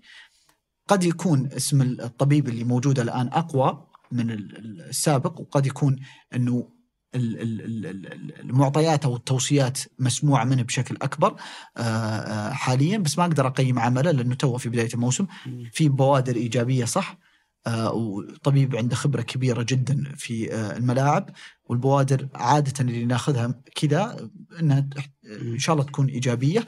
ولكن بقيم عمله في نهاية الموسم. عدد الإصابات اللي صارت الموسم الماضي لها عدة عوامل زي ما ذكرت لك. جزء منها الطاقم الطبي صح ولكن في أجزاء ثانية. آه، طريقة الأحمال اللي صارت اللاعبين اختلاف المدربين. ما أعرف الهلال الموسم الماضي كان كان دياز تقريبا إي مع دياز كان إيه. آه آه طريقة التدريبات اللياقية البدنية برامج الوقاية أنت عملت في أندية ثامر صح؟ آه تطبق صح اشتغلت مع لاتينيين ومع أوروبيين لأنه الكلام اللي كان يدور الموسم الماضي إنه المدربين اللاتينيين ما عندهم اهتمام كبير بالتقوية والجوانب البدنية وحتى الاستشفاء وكل الأشياء اللي ممكن تكون معظمها اليوم جاي من أوروبا عكس الأوروبيين. هل هو فعلا ممكن يكون فرق؟ هو شوف إنه هذه مدرسة وهذه مدرسة فهذه موجود خصوصا إن أغلب الدراسات الطبية في عالم كرة القدم بالتحديد هي أوروبية، اغلبها دراسات أوروبية، فالأوروبيين يؤمنون كثير بالدراسات، يؤمنون كثير بالأرقام، يؤمنون كثير ببرامج الوقاية. آه، ففي في اختلاف شوي أحيانا بين ال بين المدربين بشكل عام وحتى بين الطواقم الطبية. في اختلاف. زي ما ذكرت لك أغلب الطواقم الطبية الأوروبية تعتمد على هذه الأسس العلمية اللي يمشون عليها. آه ويمكن لاحظنا حتى في الطاقم الطبي الطاقم كامل اللي مع جيسوس يعني ما شاء الله يمكن مع عشرة يمكن ثلاثة منهم تبع إعداد. يعني واحد تلقاه في الصالة مرة واحد تلقاه بعد المباريات فقط حق استشفاء واحد تلقاه في الملعب واحد تلقاه يراقب بعض اللاعبين ويعطيهم برامج خاصة. فيعني ما شاء الله عنده طاقم طبي كبير جدا غير الطاقم الطبي. يعني عنده طاقم آه، الفني أصلا والمعدين البدنيين عدد كبير. فيقدرون يفصلون لك آه، تحاليل. يعني عنده أعتقد اثنين محللين أداء عنده أربعة أعتقد محل آه، مدربين بدنيين بمختلف المسميات. مختلف يمكن وظائفهم في النادي. واحد تلقاه يمسك بعض إعداد اللاعبين اللي انتهم الإصابات ويرجعهم الملعب. بعضهم برامج التقوية الموجودة في اللاعبين. بعضهم برامج الوقاية. يعني الهلال جاب أخصائي علاج طبيعي. التخصص الدقيق حقه وقاية من الإصابات العضلية. جابها من نادي باريس سان جيرمان. فهذه إضافة تضاف للطاقم آه، الطبي وتضاف للطاقم الفني بحكم إنه يرفع التقارير. إلى الطاقم أو المعدين البدنيين آه، خصوصا كلهم أوروبيين فلغة التفاهم عندهم آه، ثامر الشهراني المتخصص في ميركاتو الدكاترة. الشيء اللي ما الغريب يعلن اللي ما يعلن. الشيء الغريب اللي ما حد يعرفه إن كلنا الثلاثة في الكادر الطبي. صحيح. هل تؤمن يا أبو علي بالطب البديل؟ إلى حد ما yes هل يعني تؤمن بالطب البديل؟ إيه لا. في عالم الطب آه، الرياضي بشكل عام اي موجود. تفضل إي لأن في في لاعب سابق. قد مرة حكى لي عن تجربة. يقول إنه كان عنده إصابة عضلية عبارة عن تمزق وبيغيب وعنده مباراة مهمة. فحاول يدور على حل. قالوا له في واحد تروح له عنده نحل. يمكن قد مرت عليك الطريقة هذه في العلاج. ويلسعونك بنحل في مكان الإصابة يوم يومين تلتئم العضلة وأمورك تمام وترجع تلعب. يمكن من النماذج اللي ما أنساها أنا وياك بحكم إنه مدريدستا آه، نهاية 2014 ضد أتلتيكو مدريد إصابة دييغو كوستا وإنه ما راح يلحق يلعب بالنهائي. قالوا راح تعالج. ترى غالبا في شرق أوروبا ذا السوالف. وإنه بيرجع ونزل سيميوني بداية المباراة ويمكن يمكن خذ 10 دقائق ربع ساعة بعدين طلب تبديل وطلع. الموسم الماضي مودريتش تتذكر ما قبل الفترة الحاسمة اللي فيها المباريتين مع السيتي في دوري أبطال أوروبا. مودريتش إصابة عضلية وقالوا بيغيب ثلاثة أسابيع غاب له يومين ثلاثة راح كرواتيا مدري صربيا. ورجع مودريتش ولعب مرة ثانية. طبعا يوم لعب ما كان مودريتش الأول بس إنه لعب يعني. والاصابه يمكن لو سار على رأي الدكاترة إنه ريح لك أسبوعين ثلاثة فاته الفترة الأهم من الموسم. فهي موجودة أتوقع يعني وعندنا وغيرنا كلهم يلجؤون تدري إلى أبو علي؟ راح لها. راح لها الغامدي وراح لها شلون الغامدي؟ وإدواردو. وعبد الفتاح السيري ماريانا كوفاسيفيتش الظاهر اسمها زي كذا هي صربية في صربيا كل من كل لاعب ينصاب ويرجع يروح لها. هي بس دكتورة هي ولا هي ولا صيدلانيه عجوز؟ هي صيدلانيه هو جاي كذا يرول تشوف شعرها كيف نازل ترتاع. ترى وراح لها برضه لمبارد فان بيرسي ما مشى معاهم. في بعض اللعيبة مشى معاهم علاجها. أه واحد منهم جيان مهاجم العين سابقا ولاعب ساحل العاج أتوقع ساحل العاج اذا ما خاب ظني. إيش تسوي؟ هي؟ تجي هذاك يذسع بالنحل هذه لا هذه تجيب جهاز تدليك جهاز تدليك هذا. معاه مشيمة حصان. مشيمة المشيمة بشكل عام هي مكمل غذائي يعني الجنين يعيش على المشيمة.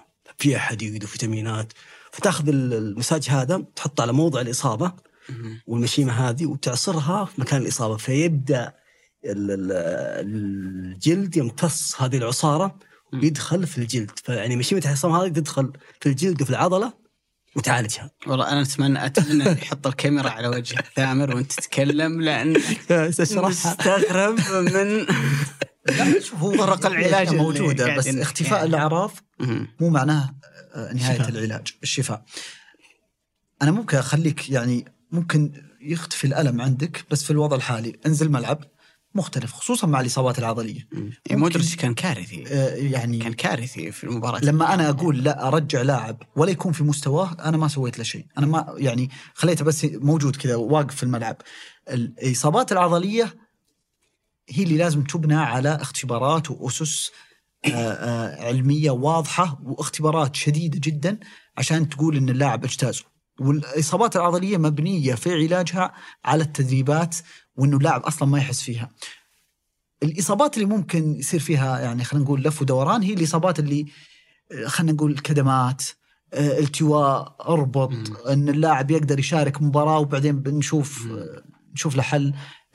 خلي اللاعب يعني في طرق شفتها وسمعت عنها ما هي لو تفتح الكتب الطبية ما هي موجودة. زي إيش؟ بس كوي. موجودة في يعني على سبيل المثال ولا تقدر تقول إنه هذه الطريقة غير مفيدة. هي ما عليها أبحاث بس إنه يعني موقف حصل. شفت آه شفت منتخب يعني في أولمبياد طوكيو. منتخب الصين هو أفضل منتخب في العالم في رفع الأثقال. إذا في ثمان ميداليات أعرف إن سبعة إلى ثمانية لهم. هي الميداليات الذهبية. فكان معي آه، لاعبين سعوديين. شفت المنظر وسألتهم وش يسوون. المنظر خلصوا التمرين وحتى قبل بداية التمرين جميع اللاعبين ينامون على البطن المختصين اللي معهم والمدربين وقربت منهم يجون يدعسون على العضلات.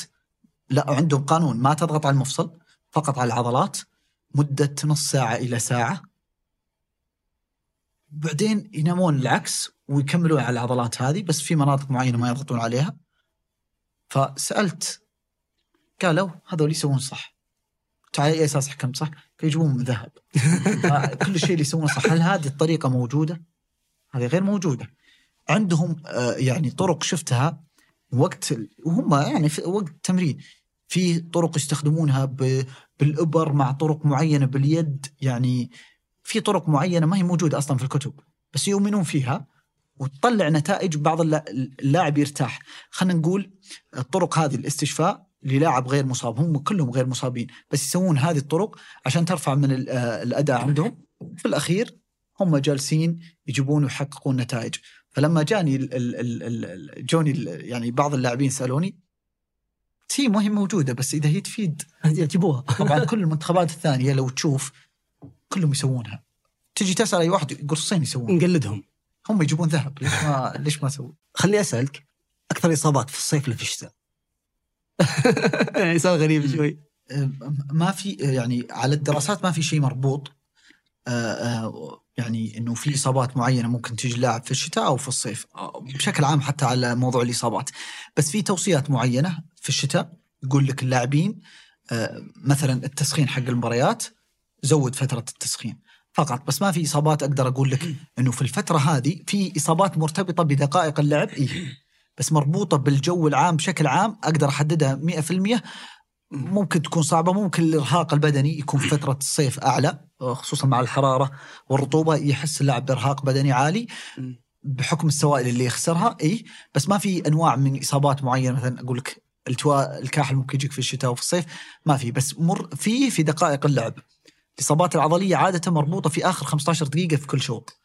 بحكم إن الجهد يبدأ بالتدرج إلى نهاية الشوط هنا ترتفع نسبة الإصابات في آخر ربع ساعة. هذه موجودة في آه، توقيت المباريات. أما من ناحية ال- ال- الصيف والشتاء. الجو ما في يعني ما في معلومة دقيقة جدا تقول لك إنه آه، في الصيف بتكثر إصابات الكاحل في الشتاء بتكثر إصابات مثلا الركبة على سبيل المثال. بس في ارتباط إنه مثلا مع المجهود العالي أو البدني مع الحرارة والرطوبة بيزيد عند المجهود. هل ضغط المباريات ممكن يضر لاعب؟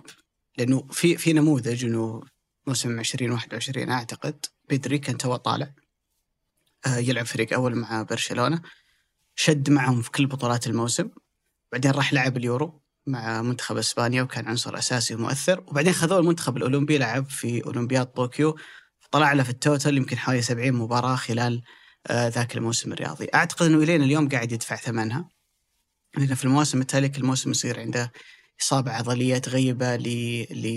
لفترة من الزمن فهل الإجهاد هذا لما أنت تعطي لاعب حمل فوق طاقته الراحة اللي تكون في الصيف اللي هي يسمونها الراحة السلبية لما يحرم منها هل ممكن يقعد يدفع ثمنها على المدى البعيد؟ هنا نتكلم عن موضوع الإجهاد جميع اللاعبين في مختلف الرياضات يبدأ الجهد عنده يزيد يزيد في أسابيع لابد إنها تنزل الجهد هذا لازم يكسر في أحيانا الراحه السلبيه تكسر مثل هذا النوع من أنواع الإجهاد. لأنك إذا وصلت إلى الحد الأقصى لك مباشرة راح يعني تسقط إجباري بسبب الإصابة أو بسبب الجهد أو بسبب آه، آه، الآلام. خصوصا إذا كان اللاعب لو نجي نقيس يمكن مواسمه اللي قبل إذا ما كان يلعب هذا العدد الك... الكبير من المباريات هذه نقطة إذا كانت شدة المنافسة مختلفة عنه عن ما كان يلعبه في المواسم اللي قبل والإعداد البدني الخاص فيه هل عنده القدرة إنه يكمل نفس هذا العدد من المباريات؟ ممكن يعطيك موسم بس ما راح يعطيك مواسم كبيرة أو متتالية أو مستمرة. وفي يعني أمثلة آه، كثيرة على بعض اللاعبين. فأحيانا عدد المباريات اللي تخوضها في موسم واحد يعطي مؤشر كبير. هل عندك انطباع إنه ممكن تجيك إصابات مستقبلا خصوصا نتكلم عن الإصابات العضلية واللي هو أصيب فيها بدري بإصابات عضلية مختلفة ونشوفها جالسة تتكرر. إصابتك الأولى في الإصابة العضلية خصوصا لو تعرضت إلى الدرجه الثانية مثلا اللي تغيب شهر إلى شهر ونص ممكن تقودك إلى إصابات مستقبلا وهذا اللي جالس يصير مع بدري إنه جالس في عمر آه، يعني في بداية العشرينات جالس تتكرر عليه الإصابات العضلية. هذا تعطيك انطباع إنه في احتمال خلال مسيرته القادمة إنه تتكرر لها الإصابات. بالموسم الأول أكيد لها علاقة خصوصا الاختلاف أنا ما أعرف صراحة كم الرقم اللي لعبه الموسم اللي قبله بس الأكيد إنه كانت أقل وشدة منافسة تختلف وشدة أكيد. المنافسة تختلف بس تكثر يا أبو حمد الافتاق تحديدا عند لعيبة الفئات السنية الشباب والعوافل الصغار تحديدا ليه؟ آه، طبعا بحكم اطلاعي على يعني يعني بعضهم اللي يزورك في العيادة، بعضهم اللي تسمع عنه، بعضهم الأخبار اللي تشوفها في في وسائل التواصل من الأندية إنه تسمع في لاعبين توهم في الفئات السنية وتعرضوا لمثل هذا النوع من الإصابات أو قال لك اصابات صفاق هو توه أصلا ما كمل 17 18 سنة. هذا يقود إلى عدة مراحل، الفئات السنية بشكل عام في الأندية من وجهة نظري تحتاج إلى إعادة هيكلة في الجوانب غير الجوانب الطبية حتى جوانب الإعداد وإنك ترسم خطط آه، للفئات كاملة من البداية في الإعداد البدني، يعني لما أتفاجأ أنا وبعض اللاعبين لما يزورني أقول وش تسوي خلال الموسم؟ لاعب عمره 15 سنة عنده إصابة في الصفاق، وش تسوي؟ قلنا نلعب كورة بس هذا مو كرة قدم، وين الإعداد البدني اللي اللي أصلا لازم تسويه؟ وكان عندي تجربة معني مثلا مع لاعب في الفئات السنية آه، كان عنده إصابة في الصفاق مثلا آه، اشتغلنا على فترة إعداد عطى موسم كامل نهاية الموسم رجع حس بالألم طيب شفت الرجال اللي قلت له وش اللي جابك؟ قال نفس الإصابة قلت وش تسوي طول الموسم؟ يقول بس نلعب كورة. تخيل طول الموسم ما في إعداد يعني القوة العضلية عنده ضعيفة جدا. لما تحمل على قوة عضلية ضعيفة الأحمال هذه ممكن تقودك إلى التهابات ممكن تقودك إلى الفتاق وهذا اللي جالس يصير كثير مع اللاعبين اللي في مرحلة الشباب أو في فئة الشباب وينتقلون الفريق الأول يتفاجئ بمستوى عالي جدا آه، مختلف عليه. واللاعب في هذه المرحلة تأكد. لاعب فئات سنية أو فئة شباب طلع فريق أول لو عنده أي نوع من أنواع الإصابات بيتحمل عليه ويمكن ما يصرح عنه بحكم رابطة. في أنه يلعب مع الفريق الأول. وه- طبعا ال- المفاجأة هذه هذه جزء منها على الفريق الأول جزء منها على ال ال ال ال الفئات السنية. الفريق الأول لابد إنك تختبر اللاعب. أنا دائما مع اختبارات اللا- لاعب جديد أول مرة يدخل معك الفريق لازم تسوي له تحليل. تحليل حركي تختبر ال- ال- العضلات عنده تسوي له برنامج خاص بعدين تدخله مع المجموعة. آخر سؤال آه، ثامر. كريستيانو رونالدو على وشك إنه يطق الأربعين هو ما شاء الله تبارك الله ماخذ جائزة أفضل لاعب الشهر الشهرين الماضية ومكسر كل الأرقام القياسية من لما جاء للدوري وتشوف نماذج مودريتش وغيرهم. عمر لاعب كرة القدم في الملاعب مع كل اللي قاعد يصير من استشفاء من مدربين خاصين من كل دخول العلوم هذه في كرة القدم. تحس إنه الجاي عشان ينحسب ذا الرأي عليك. بعدين بنوصل إلى مرحلة إنه في لعيبة أربعينيين بيلعبون في مستوى عالي. بيوصلون إذا إذا بدأ من تحت من, من بداية العشرينات هو شغال على نفسه. أعتقد مع التقدم اللي صاير كبير في العلم والطب الرياضي نو- بنوصل. ممكن ما يكون عدد كبير بس بنوصل. بيكون في شاء يعني زي زي شاء الله يحققها اي زي. الياباني اللي هو ميورا اللي هو تجاوز 50 ولسه يلعب يعني. فدائما تلاقي لك نماذج ممكن شاذة هنا وهناك لكن التصريح هذا ممكن يحقق كريستيانو. آه، يوصل. ممكن يوصل آه. خلاص صار ما عاد في شيء اسمه إذا توصل عمرك 30 لاعب ذاك شايب. إيه هذه المشكلة هذه يعني آه، بعض المقول اللي سادت عند اللاعبين خلاص وصلت 30 32 خلاص. ما أقدر ألعب. طبعا هي مبنية على أساسها يعني واذا إذا هو وصل 33 طيب كيف كان أساسك؟ لانك هي. تبني على على اللي تعود عليه الجسم أو على تاريخك مع الإصابات آه، صعب إنها تصير على الكل بحكم إنه مستحيل إن كل اللاعبين ما تجيهم إصابات أو ما يتعرضون لإصابات قوية أو إجهاد في آه، مسيرتهم الكروية بس بنوصل إلى إن نشوف بعض اللاعبين آه، أو الرياضيين يواصلون سنوات طويلة في الملاعب ممكن يكسرون أرقام ال- آه، كبسة لها. شغل الدرب. كبسه في, في كبسات صحية كبسات ب- مرتبة. يعني مرتبة. يسويها لك أحس لا، النادي. أحس مع تطور العلم اللي جالس يصير إلا إن كثرت المباريات برضو جالس تأثر. يعني أحس إنها كذا متقاربة. أول صح ما في ما في علم بس مباريات قليلة. الحين مباريات كثيرة وفي علم. ففي النهاية راح نوصل عند حد معين عمر معين غالبا يعتزلون فيه اللاعبين. في ظني. شكرا ثامر. سعدنا جدا بوجودك إن شاء الله كانت يعني وإضافتك. كانت سوالف طبية خفيفة. لا، سوالف الكورة بشكل عام ولكن في جانب ممكن يكون غير مطروح بشكل كبير جدا وأعتقد إن له تأثير بشكل كبير جدا على كل اللي قاعدين نشوفه سواء من مستوى جودة المنافسة، إصابات لاعبين وغيابهم، آه، مستوياتهم، أتوقع إنه الجانب الطبي في كرة القدم في هالمرحلة تحديدا. في الدوري السعودي مع كل التغيير اللي قاعد يصير استوقفني كثير لما قلت إنه في نجوم هنا وفي لاعبين ممكن أقل منهم فبالتالي كيف توزن دائما تمارينك اللياقية وإعدادك البدني بحيث إنك القفزة الكبيرة هذه اللي صارت كيف إنك أنت تتواكب معها فما أعتقد انه موضوع هامشي هو موضوع جدا مهم وأعتقد يعني رأيي الشخصي إنه أنت أثريت أنا كثير في هالجانب فشكرا لك. الله يرفع قدرك وإن شاء الله إني آه، حاولت إني أضيف آه، هذا المحتوى اللي بيغير شوي في بعض القناعات آه، يوعي بعض الجمهور في آرائهم مع بعض اللاعبين أو الأندية تعامل الأندية مع بعض الإصابات آه، إنه بعض اللاعبين إذا إذا تكررت عليه الإصابة يفهم ليش تكررت عليه الإصابة ويفهم قد ليش إني أنا أجلس حل الإصابات أو كيف ان نعرف. تحليل الإصابات في الملعب. أنا قلت في بداية الحلقة إنه إنه الرياضة تحتاج إلى محتوى عميق يعني في أشياء كثير اقتصاد إصابات وغيرها فأنت مثري ثامر يعطيك العافية الله يرفع قدرك. شكرا لكم وشكرا لمحمد الفوزان في إعداد وإنتاج هذه الحلقة عبد الرحمن عبود في التصوير وفي الإضاءة ياسر كدشة يوسف إبراهيم في التسجيل والهندسة الصوتية وفي التحرير مرام ضبيبان وفي التلوين عبد المجيد العقاس وفي إدارة الإنتاج عبد المجيد عمر وفي الإشراف على الإنتاج رزان دهيثم وفي إدارة محتوى التواصل الاجتماعي أحمد غالب. هذا بودكاست مرتدة أحد منتجات شركة ثمانية للنشر والتوزيع. نلتقيكم بإذن الله تعالى الأسبوع القادم.